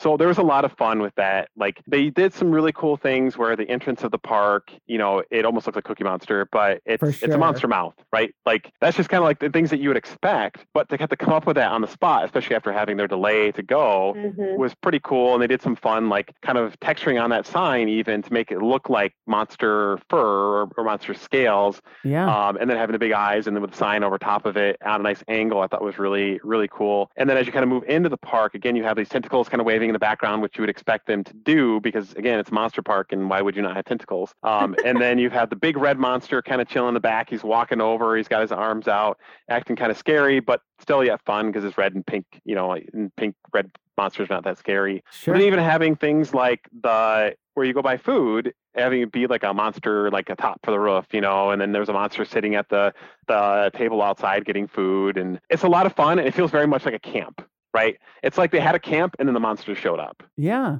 I know. It's it's interesting. It, it sort of reminds me of like I think they took the note almost from the last challenge where their build was like a pirate ship that had some monkeys on it. Whereas like Nick and Stacy, they had a pirate ship that was themed to monkeys. This was not a camp that had monsters just who attended. It was a camp that was fully monster themed and very immersive in that mm-hmm. way. So I, I know I, I don't know if it was a you know Dave likes to talk about um, from your season like each challenge sort of being a response to the previous challenge, and th- that seemed to, to, come you know come out here uh, with this team especially. But Maria, what what was your takeaway? Um, I think this one probably had the most campy feel to it. Like they literally had a log cabin outhouse, right? Like yeah. it doesn't get much more camp than that. So like they they did do a great job. Like Phil said, you know, they've got all those little camp. It is it's like they have all the little camp icons and then they monsterfied it to the point that like it's not a sign that says monster camp. It's a monster with a monster camp sign. So it, it yeah like it's it's a lot of fun it's it really screams screams monster i feel like that just works Wow. Well- Um, well played, Maria. Nice work. thank you thank you um i was looking at the the foliage in the background and i was like hey i recognize that tree technique i don't know if you can see this philip but there's a tree in the back that's Yeah, built in yep. the same way i build my uh my pine trees and that i'm sure that has nothing to do with me i just it, i loved it Yeah, a lot of I, I love to see a familiar technique, you know. But they, um, one thing they did that I didn't really see as much in the other builds is they really filled out the ground. Like there is no really no visible plate on the ground in theirs. They have grass and they have flowers and they have bushes and like I mean they just went crazy on the foliage in there, which I think just really gives it that good campy feel. And again, I love foliage, so of course that's what I'm going to notice. But um yeah, I mean I mean they even have the, the details that they have in there. I don't I don't actually really know how they physically got it done. I don't know if they like tore a hole in the time space continuum or what, but like the the level of detail they have in this thing for the you know probably less than 10 hours that they build it is insane. No, I totally agree. Because your point, like they were still an hour into it when they hadn't come up with their idea. yes. And to be able to have it be that complete, you know, they had the shooting gallery, they had the pool, they had, you know, just um there was that whole building on the left side that had uh, you know, some fun colors. They had the big building at the back, which had like cabiny, woodsy details. Like there was just the the sheer volume of work was very impressive. And to be able to nail it with all the details, that bathroom had a toilet in it. You know, like it was like fully themed out. You know, the the monster food area. The, we used to call that at my overnight camp. The canteen is what we used to call it. When you Mhm, order food. mhm. You know, so the canteen, you know, it had this great monster detail, but there's also stools around the bar section. Yes, there's Yeah, bar so- stools. Yeah, exactly. So like they really like not a detail was sort of out of place for this one. And it really helped it come to life. The motion with the tentacles, they sort of spun not just around, they spun back and forth, which gave it, and because they were all twisted with those mixel ball joints, it gave it a really unique motion. And then the mama monster lifts the arms up and down, kind of right, left. And again, like that's a, a very cool mechanism to see in this build. So, yeah, I mean, from uh, builder's block beginnings, it was great to see this sort of comeback. And Jamie even said, I'm so happy you guys took the extra time up front to align because when you come together, wow, magic can happen. And, um, you know, Amy went on to say, you made sure there was a summer camp there and we had all the clear icons and then you twisted them to have a monster theme. And I feel like that's exactly what I was getting at earlier, which is that they really wanted everything to be to like to sort of like be cohesive, not just be there. And I think that this team really nailed that in a fun way. Our next team though, team number 5 was Nick and Stacy with their Cloud Camp. And this as the story goes, at Cloud Camp, you can ride long lost unicorns or zip line with the Tooth Fairy. Enjoy all the snacks and treats in the world. And you can go on the leprechaun ride or do a scavenger hunt. Uh, but Philip, why don't we start with you on this one? What was your takeaway of Cloud Camp when you saw it finally come together? So the first thing that I think obviously everybody notices is the movement, right? And then like because they had the outside that moved and then the inside that moved. Um, if I remember correctly, they moved in the opposite directions. Yeah. Um, Mhm. that is really difficult. Um, and then not only did they just make the movement like that, because spinning motion again, spinning motion by itself is easy. Uh, spinning motion with in different directions with one ins- unit inside of another is very difficult. But the fact that they used that spinning motion to then tell a story of like the different items, like they had like the spyglass, for example, and they used like the transparent spot, so you as it would stop around the items, like you can kind of look closer, right? So really creative use of the actual functionality of the movement that was required to make it more interesting. Yeah. Um, I'm a huge fan of cloud stuff. Uh, it is very like I remember because we obviously we did our hat that had like you know the cloud on in the in the hat on top of Yeah. it, and then Brian and Lauren also did like a cloud build with the uh, rainbow as well. Um, and then Dave and um, Richard also did like the cloud build with the like um, Jack uh, and the like Beanstalk. the Jack and the Beanstalk. Thank Jack you and Beanstalk. and I it was kind of like I love seeing this kind of continue forward where people continue to kind of use clouds as a fun uh like uh area to build around um again and Maria mentioned this a little bit earlier it they went really fantastical and I think that was some of the criticisms that they got from the judges. Um, but I, I think that's okay for me because it wasn't really spelled out that it had to be really more grounded. And maybe there was something that we missed because there was something in the cut that got dropped that they didn't really Sure. express, for example, right? And they had like the camp sign, and maybe they could have leaned a little bit more into that. But once again, um, they deliver us a really fun, colorful build with a lot of really interesting characters um, that, again, kind of serve a purpose. And it's different than everybody else's who's all terrestrial for the most part. I guess the, the dragon build, you know, with the flying dragons and the superheroes and stuff. But it it takes you out of like thinking of stuff on the ground and puts you literally in the sky. Yeah.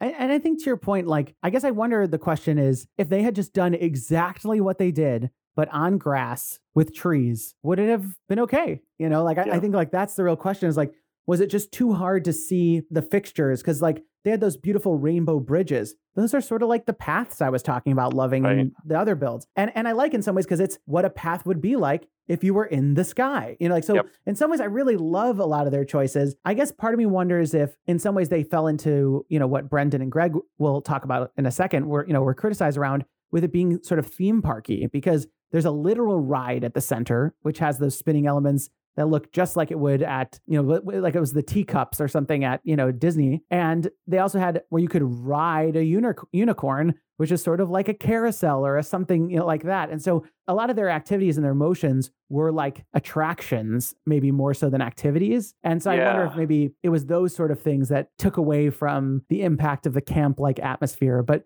Maria, I'm curious to get your thoughts on all this. I still think they got it totally wrong on this one. Um, this build's amazing. I, I, like you said, with the rainbow, the rainbow bridge, it kind of reminded me of Hogwarts and the movable stairs. yeah, um, like sure. I, like I love that they have these little paths that you like hop into the middle and then you spin around and then you get to the other island and you get to do an activity there. Like, what a fun way to go from activity to activity at camp. And they have they have a stable and they have tents and I think they had didn't they have a campfire? Yeah, they had a campfire. I mean, I. I I I love you, Amy and Jamie, but you were wrong. Hot take, right they're over here. they're gonna I listen to this love- podcast and they're gonna reach out I to you on Instagram. And, yeah. I know. I love this build. I love the clouds. I love the way they did the rainbow. I remember when we were first putting together our hat, and our first thought had actually been to do a, a rainbow arched over the top of it. And I could not wrap my brain around it. Like I just couldn't make it happen. So we did something different, which is fine because it ended up being better. And we really liked the way our hat came out. So like no harm done there. But I'm I'm looking at the way they put their rainbows together and they just they look really nice. And I think they did great. I mean, I they would not have- did great. in a Yeah. million years. I would not have in a million years put them in the bottom two. I was shocked. I mean, they had so much great detail. You know, they had the cloud platforms themselves were so well constructed. The back left, there's a moon and stars. There's the giant rainbow. There's a picnic area on the front right. There's the zip line area on the front left. The Mhm. stable at the back right. And then that center platform was like so impactful. And like, so there's so many great elements for sure. Oh, and, and finally, the trees and the tents Yes. in the back area. Yeah. So like, they really had it all there. And Um, I was gonna say one other thing is we've seen in the past there is a precedence where if they say we want movement and you give them a good movement, that tends to be that thing they're looking for. Right? Like Yeah, that it'll- it'll tends to be all the, your their- qualifier. yeah. Right. Yep. And their movement was spectacular. So that's another reason why I was really surprised because they did a really challenging movement. And so to me, the fact that it looked good and it met the qualifications, that would have kept them out about uh, the bottom two. There is a precedence for that. So I just like I wonder what was going through their heads as they got called into the bottom two and they're standing there. I wonder if they were like, what in the heck just happened? Well, and I and I, I I'm thinking about this now. I'm looking at it right, and I'm thinking, put my mind and myself in the place of the judges. One thing they could have done, and they actually did it on a few of the clouds, is they have like the dirt ground. I think if they had translated that to all of the clouds and had the clouds themselves been like, you know, again the framing around it. Now that may not read as clouds then as a result, but again they have The- it in some tent- spots. They have it in The some spots. I see cloud has dirt and Yep, the, as does like the picnic Yep. section. But maybe if you had done that like and too. tied it all together in that regard, I it maybe know. would have made them look more camp-ish. I and think it's put- perfect. Yeah. I know. I- I, it's funny. I think like their theme was clouds, but it was really sort of like fantastical, like leprechaun, tooth fairy, like memorable characters. You know, like seasonal and you know and memorable. Yeah, is there? children's- Oh, that's a tooth fairy, not a cupid. Yeah, yeah, tooth fairy. But you know, but I wondered if like they'd taken like because in some ways uh, the cloud was really only served as the ground then at that point. You know, and so I feel like they could have had this like leprechaun tooth fairy camp on, like I said, on the ground. And would it would it have just at least you know made him less obvious that it was something that the judges were questioning? I guess I guess we'll never know uh, unless I get to interview the judges again. Uh, but we'll never know. Right? I'm sure that I'm sure that um, Nick and Stacy could probably give more insight into because the judges say way more than what makes it onto air. Sure. And I'm sure That's they actually a could really give you good more point. insight into to what happened on the show. And they may not they may not know. They may just totally disagree, but they may also be like, well, here was this rule that they didn't say cuz I was looking at all the builds and I'm wondering um in the flip your black episode, there was like a minimum number of movements requirement. Like Sure. didn't they have to have four movements or something like that? Yeah. And um, I'm wondering if in this one, two things. I'm wondering if there was a height requirement, and I'm wondering if there was a number of movements requirement because all of the builds are quite tall, and theirs That's is true. not very tall except for their their sun up on the like clear bricks right so i'm looking at this and I'm thinking what what rule was given to them that we don't know about Correct. why don't we jump into our next build? This was Dave and Emily's build. This was Camp Ooze. And at Camp Ooze, the Space Flamingo counselors have a lot in store for you. There's an oo- ooze wave pool. There's um, you know, the ooze rope course. There's so many elements in this Camp Ooze. But Maria, what was the standout for you for the Camp Ooze build? um okay so they have these really crazy trees Yes. um Yeah. And so, first of all, there's the ones on the top that I realize this is Camp Ooze, but I look at them and they remind me of rock candy. and because there's like that that transparent blue, they look like crystals, and they look super cool. I think they fit the whole like theme of the Camp Ooze really well. But then down on the bottom, I don't, I don't know. I think these are like Travis bricks, uh, or the, like the snots with the snots on all four sides with um maybe like one by one plate Yeah. snapped onto them. I don't know but they again they give this really cool effect and it's just a different way to do trees than you usually see people doing. And uh they're they give you that that camp vibe with the trees but Yeah. the trees have been reskinned to be some sort of weird i don't know hardened ooze substance. So um like i think i think that was a very clever play on the camp theme with those trees. Um and then okay i'm gonna i'm not totally sure what i'm looking at I, are these little aliens They're the little flamingo. rubber with rubber ducky inner tubes Yeah. they're really cute they're really cute and they're super fun because then again you've got like these they're all, they're like minifig size right? Because they've got the minifig legs and the little minifig tube. They're not minifigs and they're really cute just like wandering around hanging out going to camp. So um i i thought that the use of the um the transparent change chains was a fantastic way to show the ooze. I feel like that maybe that has been sort of done in previous seasons Natalie um, Michelle. yeah. So like it's it's a great way to add like, texture and movement and like a different because it's not it's not a static piece right Yeah. like it um it, it can hang in different ways in different shapes and it's not it- it's not rigid it's not square and so they gave it really did the trick with the um the, the drippy ooze everywhere so yeah, Yeah. like a really fun really brightly colored build Yeah, super fun. I and I, I sort of wondered if they were learning from some of the other teams because in the previous one, Steven and Steven had sort of a transparent green ooze, you know, to their ship, and then also in the previous challenge, uh, Brendan and Greg had those fish people, which had a brick built component on top of a minifigure, just like their aliens. So. They might be picking up a Mm. lot of skills as they go along, which I like. Um, but yeah, this one Mhm. was super fun. I definitely noted the trees because they had such a diversity of trees. They had some traditional brick built trees, which looked great, like some more pine tree, normal looking trees. They also had the prefabricated trees, like the tree piece, and then they had those tall blue trees. They had at the in the front right section these other trees, which was like these light, uh, like aqua e colored, you know, trees. So Mhm. they, they really had, um, I don't know, like maybe a lot of time to build a lot of trees. But I think the density of the forest is sort of what makes camp feel like camp because you're sort of isolated in your area because there's just giant trees everywhere, and I feel like that really was incredibly successful. But Philip, what did you think? Yeah, I think you're absolutely right. Um, the the trees in a lot of the other builds are they feel like they're tacked on to make it feel like camp, right? And they're not necessarily there to tell the story, but when you think about an ooze camp, like you could have just taken, uh, Dave Emily could have just taken like the green and put it on top of stuff, right? Sure. But they they chose to take it to the next level and make the whole camp like uh, fantastically covered in like ooze or other otherworldly textures. So you can understand it's like it's not like there was just an ooze explosion inside of it, but this this camp is like the way it is because this exists naturally somewhere on some alien planet, right? Uh, again, with the the different trees that they did and the way that they did different angles on them, the tall trees, the short trees, um, the transparent parts that they used really makes it feel like a um, unique experience for the kids to have and then again coming up with chains at the end kind of like put the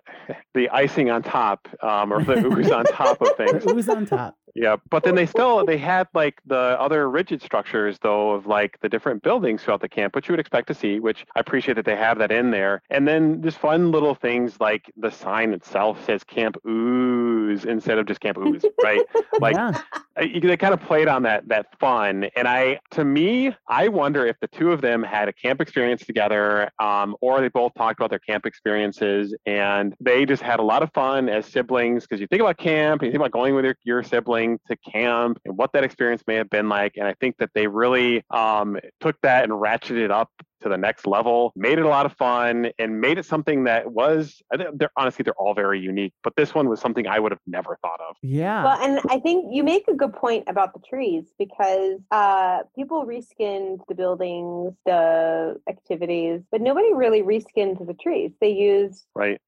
Some people they made their own trees, but they looked like regular trees. Whereas Yeah. this one, it, it, it was like they they they reskinned everything. So this this is on a different planet, and the whole color scheme they use with like that bright blue and the aqua and the green, it it almost looks like the picture is taken with a filter because it like because it it does it, you do you do feel like you're on a different planet. So it does give it just this super unique feel. Yeah. Well, and- and they and they used a lot of this to great effect. Those tall trees became the basis for a ropes course, which is definitely a camp thing. Yeah. I definitely Mhm. did Yep, the ropes yep. course at camp, and they had on the front left, the back right, there was some kind of cabiny buildings. Um, you know, they had their big pool. Obviously, the pool is a big thing uh, at or a lake of sorts is a big thing at camp, and this was a wave pool, which added a really interesting wave-like motion and they had like ooze dripping off the sides. They had a big ooze slide going into the into that wave pool, which I really liked. And to your point about like reskinning kind of known elements, their campfire, it's blue because it's an ooze tacular experience, as they said.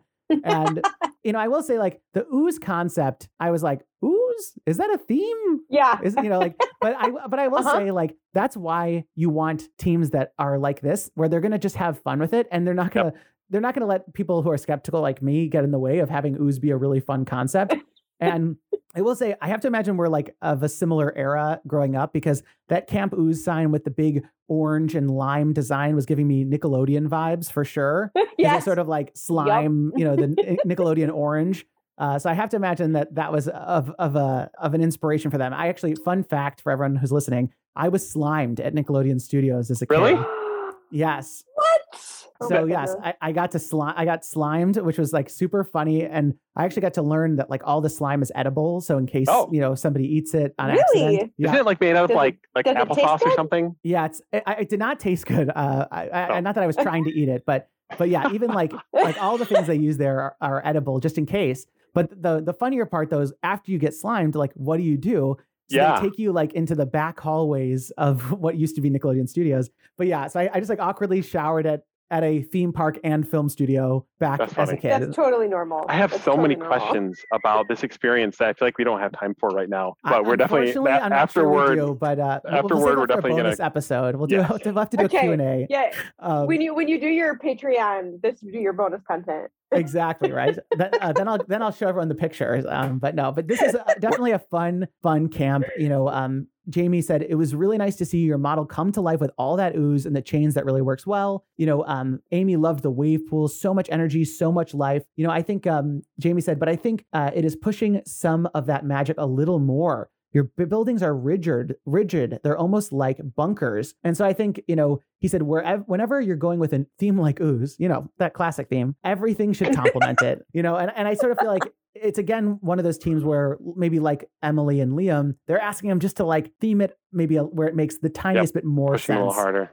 Um, you know, and so yeah, I mean, listen, I thought this was a super fun one, uh, and we only Do- have one team left, which is Do- Brendan and Greg. Real quick though, do you remember we talked about earlier where like they had the three steps? The panic, the ideas, and then the crazy. I think they succeeded. Uh, definitely at the crazy part for sure. Mhm. Yes. Mhm. Oh my gosh. Yeah. Th- honestly, it was too crazy for Jamie to handle. You know, like he, uh, you know, he's just, he's he's, he's not probably, hip he probably had the same thought. He was Yeah, like, he, he's a mechanical guy. This is too this is too organic for him. Yeah. Like get, get on the ooze level, Jamie. You know, get oozing. Uh, Get slimed. Go to go to Nickelodeon Studios and get slimed. Yeah, loosen up a little bit. Go get slimed. Okay, moving on. well, our last team, Brendan Greg, this was Wild Willie's Airborne Wonder Camp. And, you know, if, if that, if Camp Ooze was crazy, I think this one, from a concept standpoint, was even crazier. As the story goes, baby whales, they live in the ocean all their lives and they get jealous of flying fish. So, baby whales, for at least one point in their life, get the opportunity to go to Wild Willie's. And some of the activities was obviously getting to fly on the simulator, the drop plop, which is a like you go down the roller coaster and you land in the pool. And the counselors also one of the activities, the councils will spray you down. You know, they'll keep you wet. and then, of course, it's not a camp without a campfire. But I'm having a hard time keeping under control. yeah. Well, Philip, I guess it sounds like you've got some strong opinions. What did you think about this? Oh my gosh, the drop plop. just uh so okay, these these two like obviously they have the mechanical skill, but like the name and the ideas, like where do these come from? Like if Dave and Emily's ooze camp make no sense, like a whale camp because they're looking at flying fish and like they're jealous. Like where does this come How come cute from? are their whales? They're so the cute. whales are really fun and i and i these are the kind of things that lego masters needs though because you have a lot of ideas that have been used and every season that you go further a lot of the concepts and ideas and a lot of things are going to get burned right quote unquote burned like and used right and you can reuse them a few times but Like the red and blue dragons. yes but like whales in a whale camp uh, I mean, I, I I'm completely sold, and I want to go there. And I I'm just I'm envisioning myself at this camp and all these like orca noises in the background, which I won't im- try to intimidate because I'll do a terrible job. But um, yeah, I I'm really glad that they did decide to kind of drop the roller coaster idea. I think that was a very smart call because they really could have been called out on that. And there's still some parts of it left, and I think they turned it into kind of like a slide. Now they could have made it, and I, I just don't think had time. They could have made it more slide-like and like built like a, a frame on the outside of it, and somehow made like made it a little bit more watery involved, right? Because they're whales, and you expect there to be some water or something. I don't know. Um, A water slide. yeah, exactly. So, but um, it ends up in a pool, which is cool and fun. Um, but the color usage I found was really interesting. Um, like the pink and white, that was definitely different, especially for a couple dudes. Like to pick was really fun. Um, and then the mechanical aspect, um, again, of the whales as they are flying because they're meeting that thing that they wanted to actually fly, right? And they put them on this mechanism and they fly them around the top. And not only do they go around in a circle, but again, like with Nick and, and Stacy, they took the spinning mechanism and they brought it to oh gosh, the next level. Um, I can't help myself. Uh, anyway, uh, they bring it to the next level by literally moving the thing up and down while the whales are spinning around this tower. Like I can't even fathom. I look, I'm looking at it, and I understand how the cables didn't get hung up, but how did the cables not get hung up? Um, so anyway, I'm gonna I'm just gonna end with that, saying that the mechanical aspect of this was fantastic. I'm really impressed, and I'm hoping at some point that I'm able to meet them at convention down the road and see what other mechanical masterpieces that they've done, similar to Wayne and Zach from season two, and uh, uh, Amy and Tyler from season one. yeah. I mean, this was definitely a unique concept for sure. And it was the only camp where the campers weren't like minifigures, they were whales. And all those brick built characters were really nice. Um, you know, like, I mean, this team knows how to build, you know, brick built characters. And there was multiple whales in blue, white, tan, gray. I mean, they really like had fleshed out a lot of that piece of it. I think obviously whether it was a time running out piece or the mechanism sort of like pulling more of Brendan's focus than it should have. It, they just didn't, I think, get to like give it that fully finished, polished, you know, look that I think some of the other builds had. But Maria, what was your takeaway? So seeing this on TV, I I was surprised that they were in the bottom two because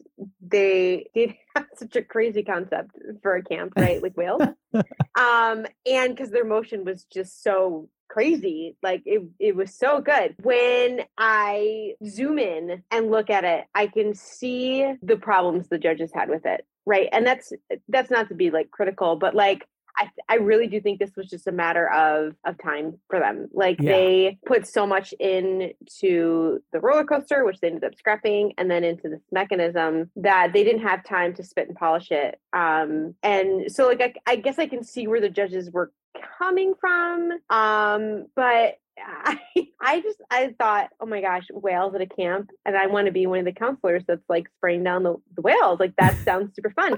and I keep looking at the whale they have on the camp sign with the wings, and I just it's really cute. And so I, I think it was a really fun concept. I think that they put they they managed to work those camp icons into the you know the whole build in terms of you know making it so that these whales are attending a summer camp for whales. Yeah. Um. But I, I I guess I can see you know there's there are some like like I I bet if they were if they were making this with their own bricks in their own time that slide would have looked totally different. Or even if they had you another know, hour um, to just you know right because like this the slide is some Technic bricks that are pinned together. And yeah. and I'm sure that they look at that they're like, we know we can do better than that. But they literally we have to get this up. And yeah. so I understand that that panic of, oh my gosh, we're running out of time and we have to have a complete build. Let's just get it done. Yeah. And and they did and and um yeah so because i um well i, I don't want to skip ahead but when there was that discussion at the end about um you know bottom two and all that i and i was like oh, i don't know if i would necessarily put them in there but again like yeah it's two people have to go there like yeah. it, it has to happen right? So i mean i guess i can see why they probably i still disagree with nick and stacy. I'm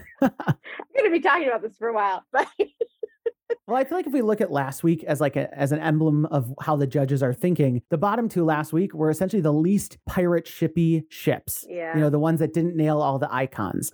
And I sort of feel like in this instance, and a little bit with Nick and Stacy, like I said, a lot of their motions felt like theme park rides. You know, the mm, up and down, you know, piece. It's kind of like the classic drop mm-hmm. ride, at least in visual appearance um, you know, that we see it at, you know, different theme parks. Yeah. Like you mentioned, the yeah. slide was held up almost like a roller coaster is held up. And it even mm-hmm. had a sign saying drop plop, which is basically like we are not immature at all on this podcast. No, not even no, a little no, bit. no, no, no, no. It's totally anyway. But but I think like the sign and, and Nick and Stacy, you know, they had the signs too, where they had a sign that said zip, a sign that said stable, a sign that said, you know, whatever. And, and those signs almost they do a little bit of the tell, don't show, you know, and and obviously a lot of these mm. builds are often supposed to just you're, you're supposed to be able to look at them and sort of know what you're looking at. And a sign for the overall camp makes sense but signs that label elements maybe make it feel a little bit more theme parky and not as enough campy. And so, so that's sort of why I think this team struggled. Obviously, Jamie famously said, you know, where I'm struggling a little bit is to get enough of the camp versus the theme park. And even Amy, to your point, was saying it really feels like you spent a lot of your time on the function which was a real wow, but it came at the expense of the story and the imagination and the details. And so I think mm-hmm. they just mm-hmm. couldn't, it, they had so many amazing elements. And listen, like these two are at the top in terms of building, at the top in terms of mm-hmm. motion. You know, they had the two motions, obviously, was that unique spinning up and down motion of the centerpiece, but then also the conveyor belt that lifted the whales up and down, uh, the other attraction, you know, activity. And so like it, like it's not that they don't have it. They just didn't get it put together in the way that we know this team can do because some of their mm-hmm. builds have been the most polished throughout the entire season, you know, really clean, really thought out, really you know, complete. And I just feel like whether it was the pivot, whether it was uh, Brendan, you know, getting less time to spend on the rest of the build than he probably wanted to, I think that's really what probably set this team where it did. And so I guess let's jump right into it with our top two and bottom two. So in this challenge, there was top two, and our top two were Austin and Justin, and Ethan and Dom. Austin and Justin, Jamie said, you built a big, bold model that really stood out with great colors, and your movement just brought it to another level, really elevating the story to a camp that we really want to visit. Ethan and Dom, I did note they had an incredibly strong reaction being in the top two. Dom's like, let's go, baby. you know, like, like, I like I loved that. You know, mm-hmm. like, you mm-hmm. know, uh, it's that that was just very fun. But Amy said, What a fun camp you created. There's so much imagination, there's so much energy, and there were so many small stories this was a real wow moment in your Lego Masters journey. And so, you know, Philip, I'm curious to get your thoughts. You know, what did you think of our top two? And like, uh, who, who's your honorable mention, or, or who should have been there? So I I think we've reached a point with these episodes where the skill of the teams that are left and their creativity is all like in a line on, and they're all par to Sure. each other. And there there is some really difficult decisions that the judges have to make, right? And that and that's why they that's why they make the big bucks, I'm sure, um, to make these decisions. and um, it's really hard. Like I I remember looking at all these builds and I'm like, I have no idea who I'd put in the Yeah. top two. Now my honorable mention is definitely Steven and Steven because I really like their superhero camp. And I think that they did a really good job of, of having a very cohesive build.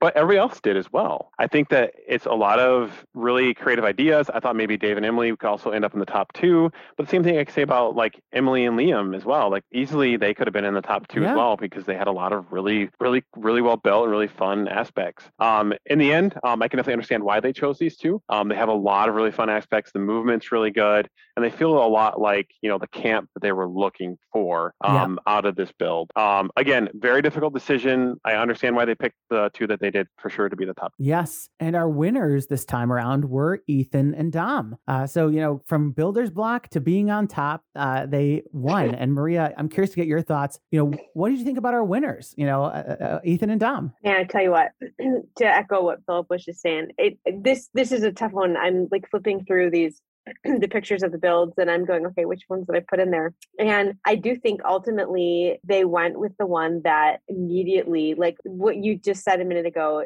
uh, show it, don't tell it, or is that what you said? Yeah, Um, you got to show, don't tell. eh, show don't tell and and if you if you take all the signs off of all the builds and you're just looking at it that's the one that you would probably look at and go oh it's camp right? Like they they really did Mhm. get that that can't like even even more so than austin and justin um they really had that. This this is a summer camp. There's there's trees there's the canteen there's the outhouse there's pool you know it's got all the icons but it's not a real camp like we don't actually have monsters you know so like they got the fantasy part in there too, you know, with the tentacles coming out of the water.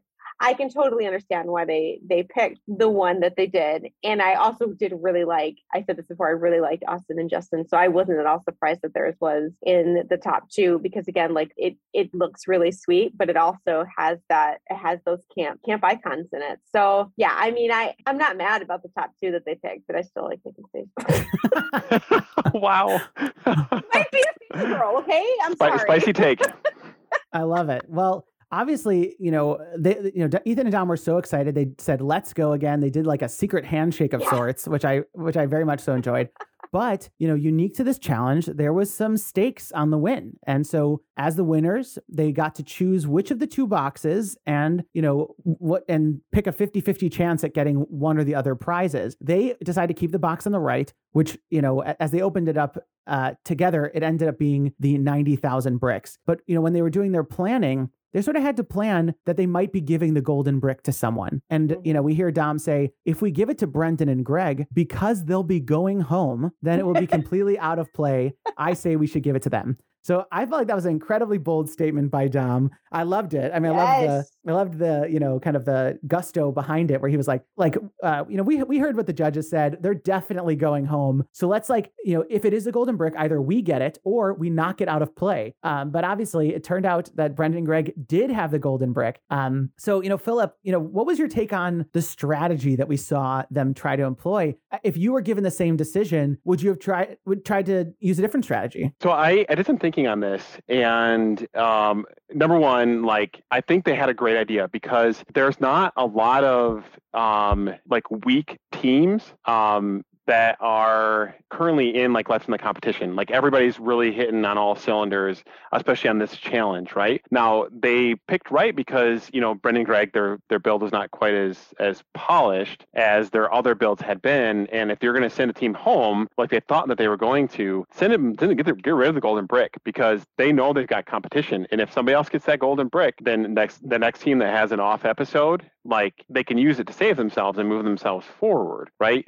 Now, I would personally, I would hope I'd pull the golden brick out of the two boxes. Obviously, they didn't, and they got a cool prize as a result on the side. But um, no, I don't think that their, I don't think their their idea and their judgment was wrong because if you look at all the other builds, it's really difficult to pick which one you'd put in the bottom two, and because they're all so even to each other. But they knew, um, and I think everybody knew. I think Brandon and Greg probably knew. Brandon and Greg probably knew that they were going to be in the top. Yeah. Two. So for sure, for sure, a good call. Um, definitely a wow moment um, that that this was even an option. I remember just writing in my notes like, "Holy cow!"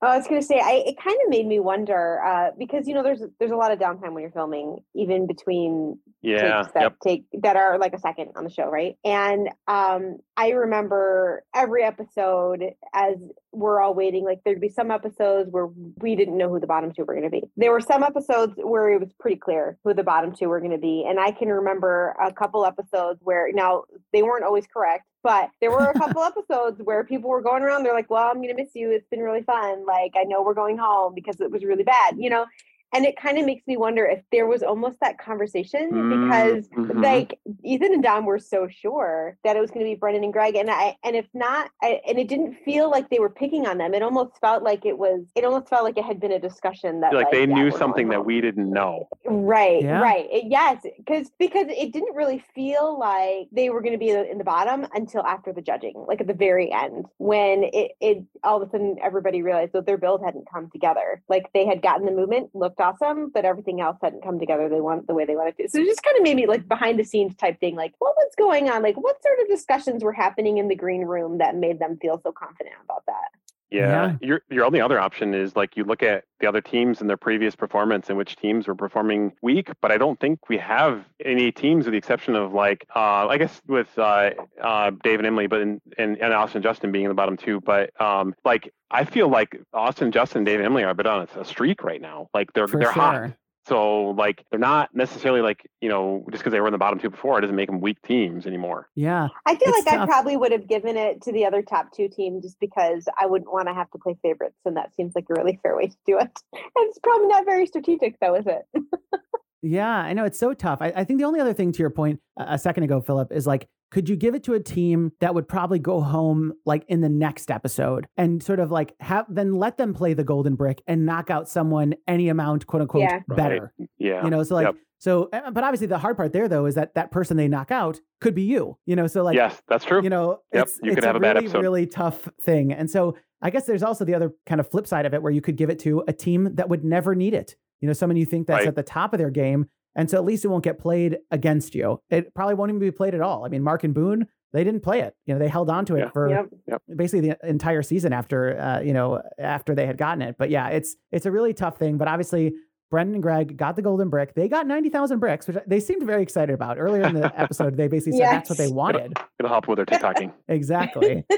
um, but the last piece we have to go through, though, is of course our bottom two. This was Nick and Stacy and Brendan and Greg. After winning two challenges in a row, here they are in the bottom two, which just goes to show, you know, the wrong challenge Yep. comes your way and you never know. But Nick and Stacy, Amy said, I loved your idea of a fantasy camp in the clouds. With all those little stories and details, it was when I took a step back, I was missing the bigger picture and the bigger camp story that, and really that focal point that really told me right away this is a fantasy summer camp. And with Brendan and Greg, they said, Your movement was really fantastic. And you should be very proud of that, Jamie said. But it also distracted a bit and made us feel like a bit like it was an amusement park. And this was a challenge where we wanted to get lost in the camp stories. So I sort of feel like the theme of the bottom two was did it scream camp? You know, and I think Mhm. that in both these instances, it didn't scream camp. I obviously, I mean, no, Maria would have had Stacy win, but but Maria, you know, what are your thoughts? You know, just about the bottom two. I, I know that you had mentioned throughout our discussion that you sort of feel like neither of them belonged there, but uh, you know, but someone's got to be in the bottom two, right? Yeah, well, no, and and you know, like I said, I, I did sort of I did sort of pivot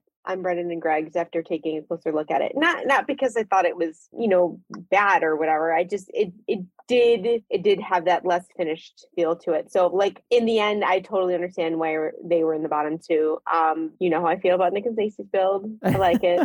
um, so I probably don't need to say any more about that.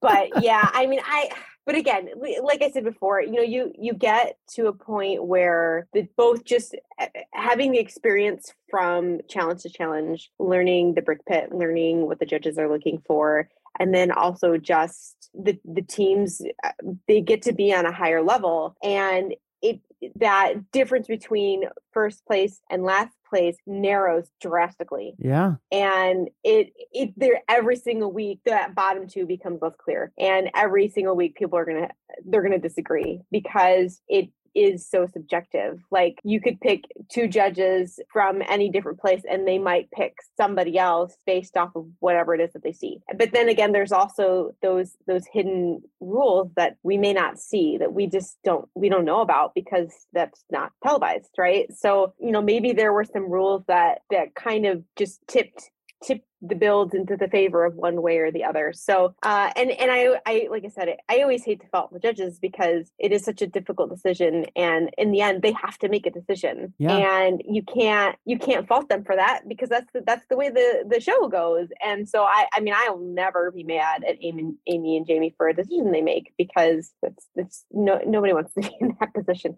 I'm glad it's them and not me. So, um, you know, ultimately, I think they, I'm sure they made whatever was the the best decision. I would be curious to know. So I I feel like maybe we've mentioned this before, but in our very first episode in season two, you know, it was non-elimination, so we were in the bottom two, but neither of us got eliminated. I I am curious to know if that was a conversation that came up off camera to say, oh well, just so you know, like you would have been the one who's going home, so make sure you bring it next week. You know, um, it just kind of put a little fire in your butt.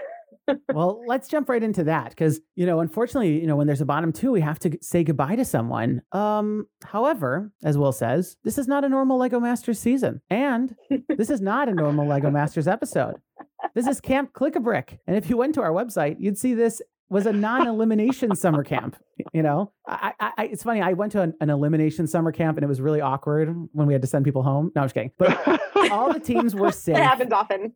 yes, all the teams were safe this time. And so this was a very interesting one. You know, like it, it, sort of reminds me of the Star Wars challenge from season one, where at the end of that one, it was a non elimination challenge. You know, they were still sort of like stack ranked and told sort of who would have won, you know, all those sort of things. But I think, I wonder if this is sort of a way to say, listen, even great teams that have won, like Nick and Stacy, like, you know, Brent and Greg, they could go home and you could go mm-hmm. home. Mm-hmm. But like, we're to keep everybody safe this time just to remind you that anyone could go home. But you know, Philip, what are what's your thoughts about this non-elimination? So super hot take on this whole thing, and I am trying to figure out the best way to frame this. But you have Brendan and Greg and Nick and Stacy who have been very strong throughout this competition. I I believe I know that the judges knew that there was a non-elimination, right? Like going into this, they for sure knew because they they have a lot sure. of insight to everything that's going on. I, mean, I assume so anyway, right? Again, with both those teams being predominantly very good at making really fantastic builds um, throughout this competition. I almost wonder if they did it to kind of encourage them to say, hey, look, don't rest on your laurels just because you've won some of these challenges. You do really well. You finished top two. Yeah. Um, don't rest because you could have been knocked out today. Like if mm-hmm. it had mm-hmm. not been an non-elimination, they would have known. And all of this was all predetermined, right? So one of the, the questions came up season one was like, oh, they didn't eliminate Tyler and Amy because of blah, blah, blah. But all of this is predetermined because it is a competition and there are rules and they have to have this stuff like built out mm-hmm. ahead of mm-hmm. time. Yes. So absolutely. again, that that could have been um, one reason why they did it. Another reason as well, I guess, is a possibility is because it, it it's really fun for TV. It makes a lot of drama. Oh my gosh, the top two teams are in the bottom two. Like, oh my gosh, what's uh-huh. going on here? Like, what's happening on Lego Masters this week? Well, we had that reaction, if you'll yes. recall. Like, yeah, I was like, what? Watching it, and and they called them down, and we're looking at each other like, oh no, no they cannot do this. Happen. Yep. Yeah, I know. I, I had this thought. I'm like, they just won two back to back challenges, and Brendan and Greg are going home. Like, what? Yes. You know, and so it was crazy. But you know, when they announced that it's an it's you know all teams are safe, we see Dom and Ethan sort of realize that their plan is now foiled. Dom like gives this like epic side eye the second they announce that they're all safe, which I which I loved. I loved. Yes. Yep. Um, you know, I think Dom and Ethan sort of bring like a fun competitiveness to the show, which we don't typically see. Um, yeah. And so they definitely took this one as like their big gambit was sort of spoiled. You know, Dom even says, our plan didn't work, so hopefully that doesn't bite us in the butt. And you know, sometimes when the editors leave a line like that in the show, it does. It feels like come back. foreshadowing. So I'm, I, I'm I, every yeah. yes, every time they do something like that, I look over at like the kids are feeling. And I go, mm, that sounds like Mm, foreshadowing. yep, yep. So we'll have to see about that. But this is one other thing I loved is when, you know, Brendan and Greg were talking about how no one in the history of Lego Masters has been in the bottom two and ended up with the golden brick. Yeah. I, I So so, okay. I have to say, I actually love that because the the whole like competing to win the golden brick feels obvious, right? Like you did the best, you get the golden brick. But how many times in the past? I mean, frequently it's given them and they don't really need it, right? Yeah. So this whole idea of giving it now, of course, Brendan and Greg haven't typically been underdogs, but this whole idea of an underdog team being able to win it is kind of fun because it, it- you know, and and being a team that you got eliminated halfway through, like it would have been kind of cool to have that like halfway through, you're like, oh no, I'm bottom two, but you can use the golden brick or you get your non-elimination. Like it's it's just kind of like a like a fun little bolster to a, a team that maybe isn't doing as well. Which again, I know they won the last two challenges, but still, the point is the same. yeah. Well, because I think like, you know, on Survivor, there's lots of um, you know, advantages is what they call them. So like, you know, the, the hidden immunity idol, all these things. And you Mhm. know, it is a coincidence, but it often feels like less of a coincidence because it often feels like the person who needs it finds it. And Right. so it's one of those things where that creates a great TV moment because you don't want someone who doesn't need it to just like get to keep it as a souvenir at the end of the show. You want Yeah. someone who we want to see people play it. We want to see plans foiled. We want to see people be like, I got, you know, screwed because, you know, when Marie and Philip, pl- you know, played the golden brick, I went home, you know, whatever it is, you know, so it's one of those things where it's more fun, you know, it adds to the show. Uh, You know, I am curious if we'll see other advantage mechanisms, whether it's something else even beyond the golden brick, like, you know, to get, I, I would love one that gave them extra time and they could play it Yeah. at any challenge. I would love, you know, like other things like that, or even like, uh, you know, God forbid a punishmenty thing that you could, you know, have some other team lose 30 minutes or, you know, like, I mean, who knows? But I, I think it'd be fun to see more powers enter the game. I think Australia did that, I didn't have they? you yeah, I was gonna say, I don't know Yep. if you've watched Australian Lego Masters or not, but they do a lot of that kind of stuff. Now the format is quite a bit different than ours, but like I I think it was a season or two ago they had the Brick of Doom. And I forget what the Brick of Doom did, but it actually was kind of an annoying thing that until they won a challenge, they had the Brick of Doom, you know? So uh, but that one I like isn't so great. But it is it is kind of fun to be able to have these little challenges where like you're immune from elimination or you get an extra 10 minutes or you know you get to pick your theme first or whatever. So Yeah. those are those are kind of fun. We haven't seen those in in Lego Masters until this last episode. So I I do kind of hope they'll add more stuff in there without gamifying it to the point of making it just wildly unfair for other teams because Right. This is a skill based competition Sure. uh and and so i think i think the the lego build should always be like the most important thing but having these little advantages along the way or like the little bonus prizes like i i think that just adds a little extra little extra fun to it i think i like it It does, and I think as we see the seasons continue to, because now that they've officially announced the casting for season four, um, I think that we're going to continue to like see these kind of challenges and additional fun aspects um, kind of amp up. Um, and if anybody's listening, it'd be kind of fun to do like a silver brick, where like Yeah. you have you have an option like a challenge or something like that.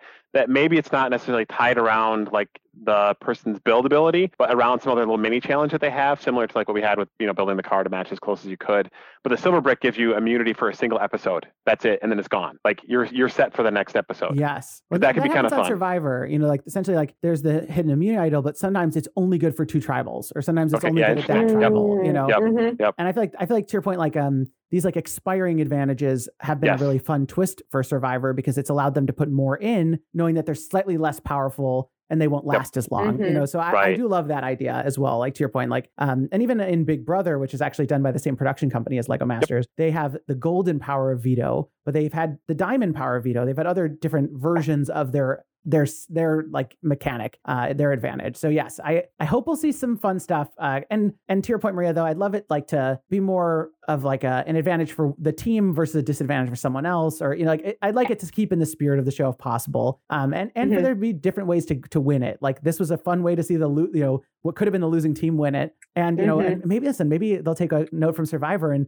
if you happen to be digging into the green two by fours, you'll find the golden brick. You know, Yeah, so- there you go. Yeah, Oh, that could be fun. that would be fun. That's a great idea. Yeah. Yeah. I will Or say, the- like, or the silver brick. It, it is, uh, it is obviously it's difficult to to win the challenge for lots of reasons, but it's not like a different team wins each week. Like you tend to see kind of a, a crop of of people win each week. So I, think you know when the golden brick came out when on that first it was our first episode, right? Was when they brought the golden brick out. Yeah. I think we kind of looked at each other and we were like, no, we're not going for the golden brick. We're really just going Survival. For having Yeah. our build done Yeah. you know and so so like you do kind of you do kind of get this feeling of like well we're not and i don't maybe maybe it's too much self-deprecation but we're like oh, we're not going to win this challenge so let's just try to like do the best we can and then um and or like with um the the lamborghini one that one actually did have an advantage what was it It did, oh you yep. got Time. you got a little extra time in the thing, Yep. which didn't work out so well for them. but um but I I remember that one too. Uh I I personally very much struggled with that Lamborghini build and Phil the whole time was like, it doesn't matter. Like if we don't win, nothing happens. It's totally fine. Uh but you know, you're like, oh well, but, you know, you want to get the advantage, which you know Yeah, do you? end up being that huge In of a end. deal. I know, right? but yeah anyway so just uh, it's it is kind of fun that there's other ways to do it because there are definitely i think there are probably teams that just like they're like well it's not gonna happen so yeah. we'll just yeah I know. I wonder, like, even if with those mini challenges, like to your point about like um the silver brick, Philip, like if you won the Lamborghini challenge, you you just advance the next week. You don't even have to do the other build. There you go. Yep. Yep. You Exactly. know, i love it that, I think that'd be interesting. you build but you, but you're not gonna get eliminated Right. well, but, but I'm saying, but don't even, but don't even let them build, and don't even let them see what happens. So when they show up Oh. on set the next day, they just find out who's, who's gone. You know, Yeah, that's Woo! interesting. Yep. yeah. There's there's, don't there's a similar that. one like that on Survivor. They call it, Huh. it, it- they call it safety without power, which essentially means you're Oh. allowed to leave tribal. So it means you're not going to get voted out, but you also don't get to vote. You don't, all, you know, all that sort of stuff. So yes, Huh. there's a lot of unique opportunities there. But are you a could, survivor super fan I I am a bit of a Survivor super fan, a Big Brother super fan. Yeah. are you gonna do a survivor podcast too No, there's already too many I already listened to. I can oh never can, that's fair that's fair Uh, I, I i believe that but plus you've already got the lego thing going and i'm sure that takes up enough of your time yeah, right. Well, it's funny though because actually listening to all those podcasts made me think that there was an opportunity for a podcast for Lego Yeah, Masters. absolutely. You know, so oh really was- i love it yeah, so that that was my inspiration for sure. Um, but that wraps up this episode. So we have to talk about next episode, not just next season and all the advantages. Uh, Listen, if you take any of these ideas, you know, I know that there's producers listening. I'm sure. Like, uh, I, I definitely deserve a cut. Um, you know, Maria, Philip, you deserve a cut too. The silver So- brick. Just put my name on it and call it good. Exactly. Uh, but uh, let's talk about next episode. This is Lego Okay. Mini Masters. And part of me thought, thought, is this a miniature Oh. challenge? No, it's a mini golf challenge. You're going to build me my very own mini golf course, Will says. And this one definitely seemed pretty fun. We already saw like a bit of, of you know, uh, people, two people doing the same thing. It happens to be Ethan Dom and Nick and Stacy again. They're both doing conveyor belts, just like they both did monkeys. Um, and I loved the Nick's line. He goes, "Yeah, we are. You got a problem with that?" You know, so I feel like the competition's ratcheting up. We see some breakage. Yeah. Uh, you know, Philip, I, I I could sense you're excited for this episode. What are your thoughts? I am. I, you know, coming from a space of having kids and having played a lot of mini golf, um, I, I think this is going to be a lot of fun, and I think this is something that is wildly creative, um, while still being based in like uh, I something people can relate to, right, with mini Sure. golf, right. Um, and I am really curious to see what they're going to do. Obviously, Lego is not designed to have like golf balls hit at it or like be able to. Um, I think like the or like Lego movie, right? The, the orb of Titulist. And um, I am curious, like what's going to happen. And then of course you always see the builds that are breaking, and your heart kind of drops a little bit. You're like, oh my gosh, is this actually something that impacted them? You know, I think it was was it Brandon and, and Brandon and Greg that had something to break. Like, did they have to use the golden brick? Like, what's coming up? I I don't know. I also I get the question a lot too. People always ask me if I play basketball, and I always ask them if they may play mini golf. So um, anyway, I'm I'm really this this is one of the one of the challenges that I'm very excited to see what they can do because there's such a wild variety of how you can handle golf and Lego. yes. Well, I think it won't be hard to stick to the mini golf theme because it has to functionally be a mini golf course versus like the camp. You know, was it camp Right. enough? Was it pirate ship enough? right Uh, but Yeah. Maria, you know, would you be excited to take this challenge on? Well, when the when they first showed the challenge, I was like, "Oh, we could have built the windmill." Too soon? Which, for those of you who are just catching up, we went home on the windmill episode. Um, oh, but like those Dutch windmills, those are a classic mini golf icon, and it doesn't have to withstand wind. So that actually would have been a really good idea. And uh, yeah, I when we heard when I saw that there was a mini golf episode coming up, we were like, are they building one for a minifig or are they building? But they each get like a whole mini golf layout and oh my gosh i just think that sounds like so much fun i love this challenge so i'm very excited to see the next episode and to see what they come up with and also to to hear what like the perimeters are because i i kind of get the impression that there's going to be something other than just build a mini golf course so i'm i'm excited to hear what the challenges are and to see what what people do and and um, i don't know maybe we should you want to build one phil should we build a giant windmill for a mini Be golf kind of fun. Yeah, there you go. I and I'm I'm curious too. Like they haven't had any like really big like twists or mini challenges. I'm curious if there's gonna be anything with a mini challenge or the mini golf. I don't know. Yeah. well, well, listen, we'll have to stay tuned to next week to find out. Uh, but that unfortunately brings us to the end of this podcast. And so I want to say, of course, an amazing thank you to our unbelievable guests, Maria and Philip. Thank you both so, so much. Listen, it's always a pleasure to talk Lego Masters. It's always so much fun to get to talk to you both. Um, so thank you so much for being generous with your time with us. Yeah, thank you very much for having us again, yeah the pleasure's all ours we absolutely uh, love hanging out with you and talking especially on Lego such a fun fun episode. Yes. Oh, Oh, my yeah, gosh. wild- if it was a wild boring ride. episode, they wouldn't have had as much fun with me. But because it was a good one, you know, it was okay. wow Make our own fun. yeah, right. Well, obviously, everyone who listens to this podcast, not you know, they're they're this far into the podcast, they're going to want to keep in touch with you after the episode. So, if people want to keep up with what you're doing and all the things you're building, you know, where can they keep in touch with you? Yeah, so um, our best place is uh, on Instagram, uh, Midwest underscore builders. Uh, we have a joint account where we uh, will post all of our kind of adventures and the things that we're working on, a lot of our builds. Um, right now, we're about to hit build season, so you'll see some kind of fun stuff through that. Um, and we copy that a lot of that over to Facebook as well, too, under Midwest Builders as well. Perfect. Um, well, we're so excited to see what you do next. And listen, there's, you know, like you, Philip said, there's 12 episodes. I think with 13 teams, I could see us getting more than 12 episodes. So we'll have to see. Uh, but uh, I imagine this won't be the last time we hear from Maria and Philip. So if you liked what they had to say, hopefully we'll get to hear from them again this season. But just want to say thank you again. It's always such a pleasure for me. yeah absolutely thank you Thank you. It was a blast getting to break down this episode with Maria and Philip, and every single episode, I just get even more excited for the next one. Based on the outcome of this challenge, there's no exit interview this week, but we will be back next week at our normal schedule for episode 8, where you know I'll be back with another panel of LEGO Masters contestants to break everything down. So be sure to subscribe because you definitely won't want to miss out on our mini golf episode breakdown. Plus, we've got a ton more coming for the rest of the season that I can't wait to bring your way. So if you want to follow along with the podcast, be sure to subscribe on whatever podcast platform you're listening to it now. And if you're listening on iTunes, be sure to leave us a review as it really helps others find the podcast. If you want even more LEGO content, be sure to check out my YouTube channel, Talk Bricks, where I cover the LEGO news for the week every Saturday. And you can follow the channel on all social media platforms with the username at Talk Bricks. And if you want to follow the podcast on Instagram and Facebook, it's Talk Bricks Masters, and on Twitter, it's TB Masters. Thanks again, and I'll see you guys next time.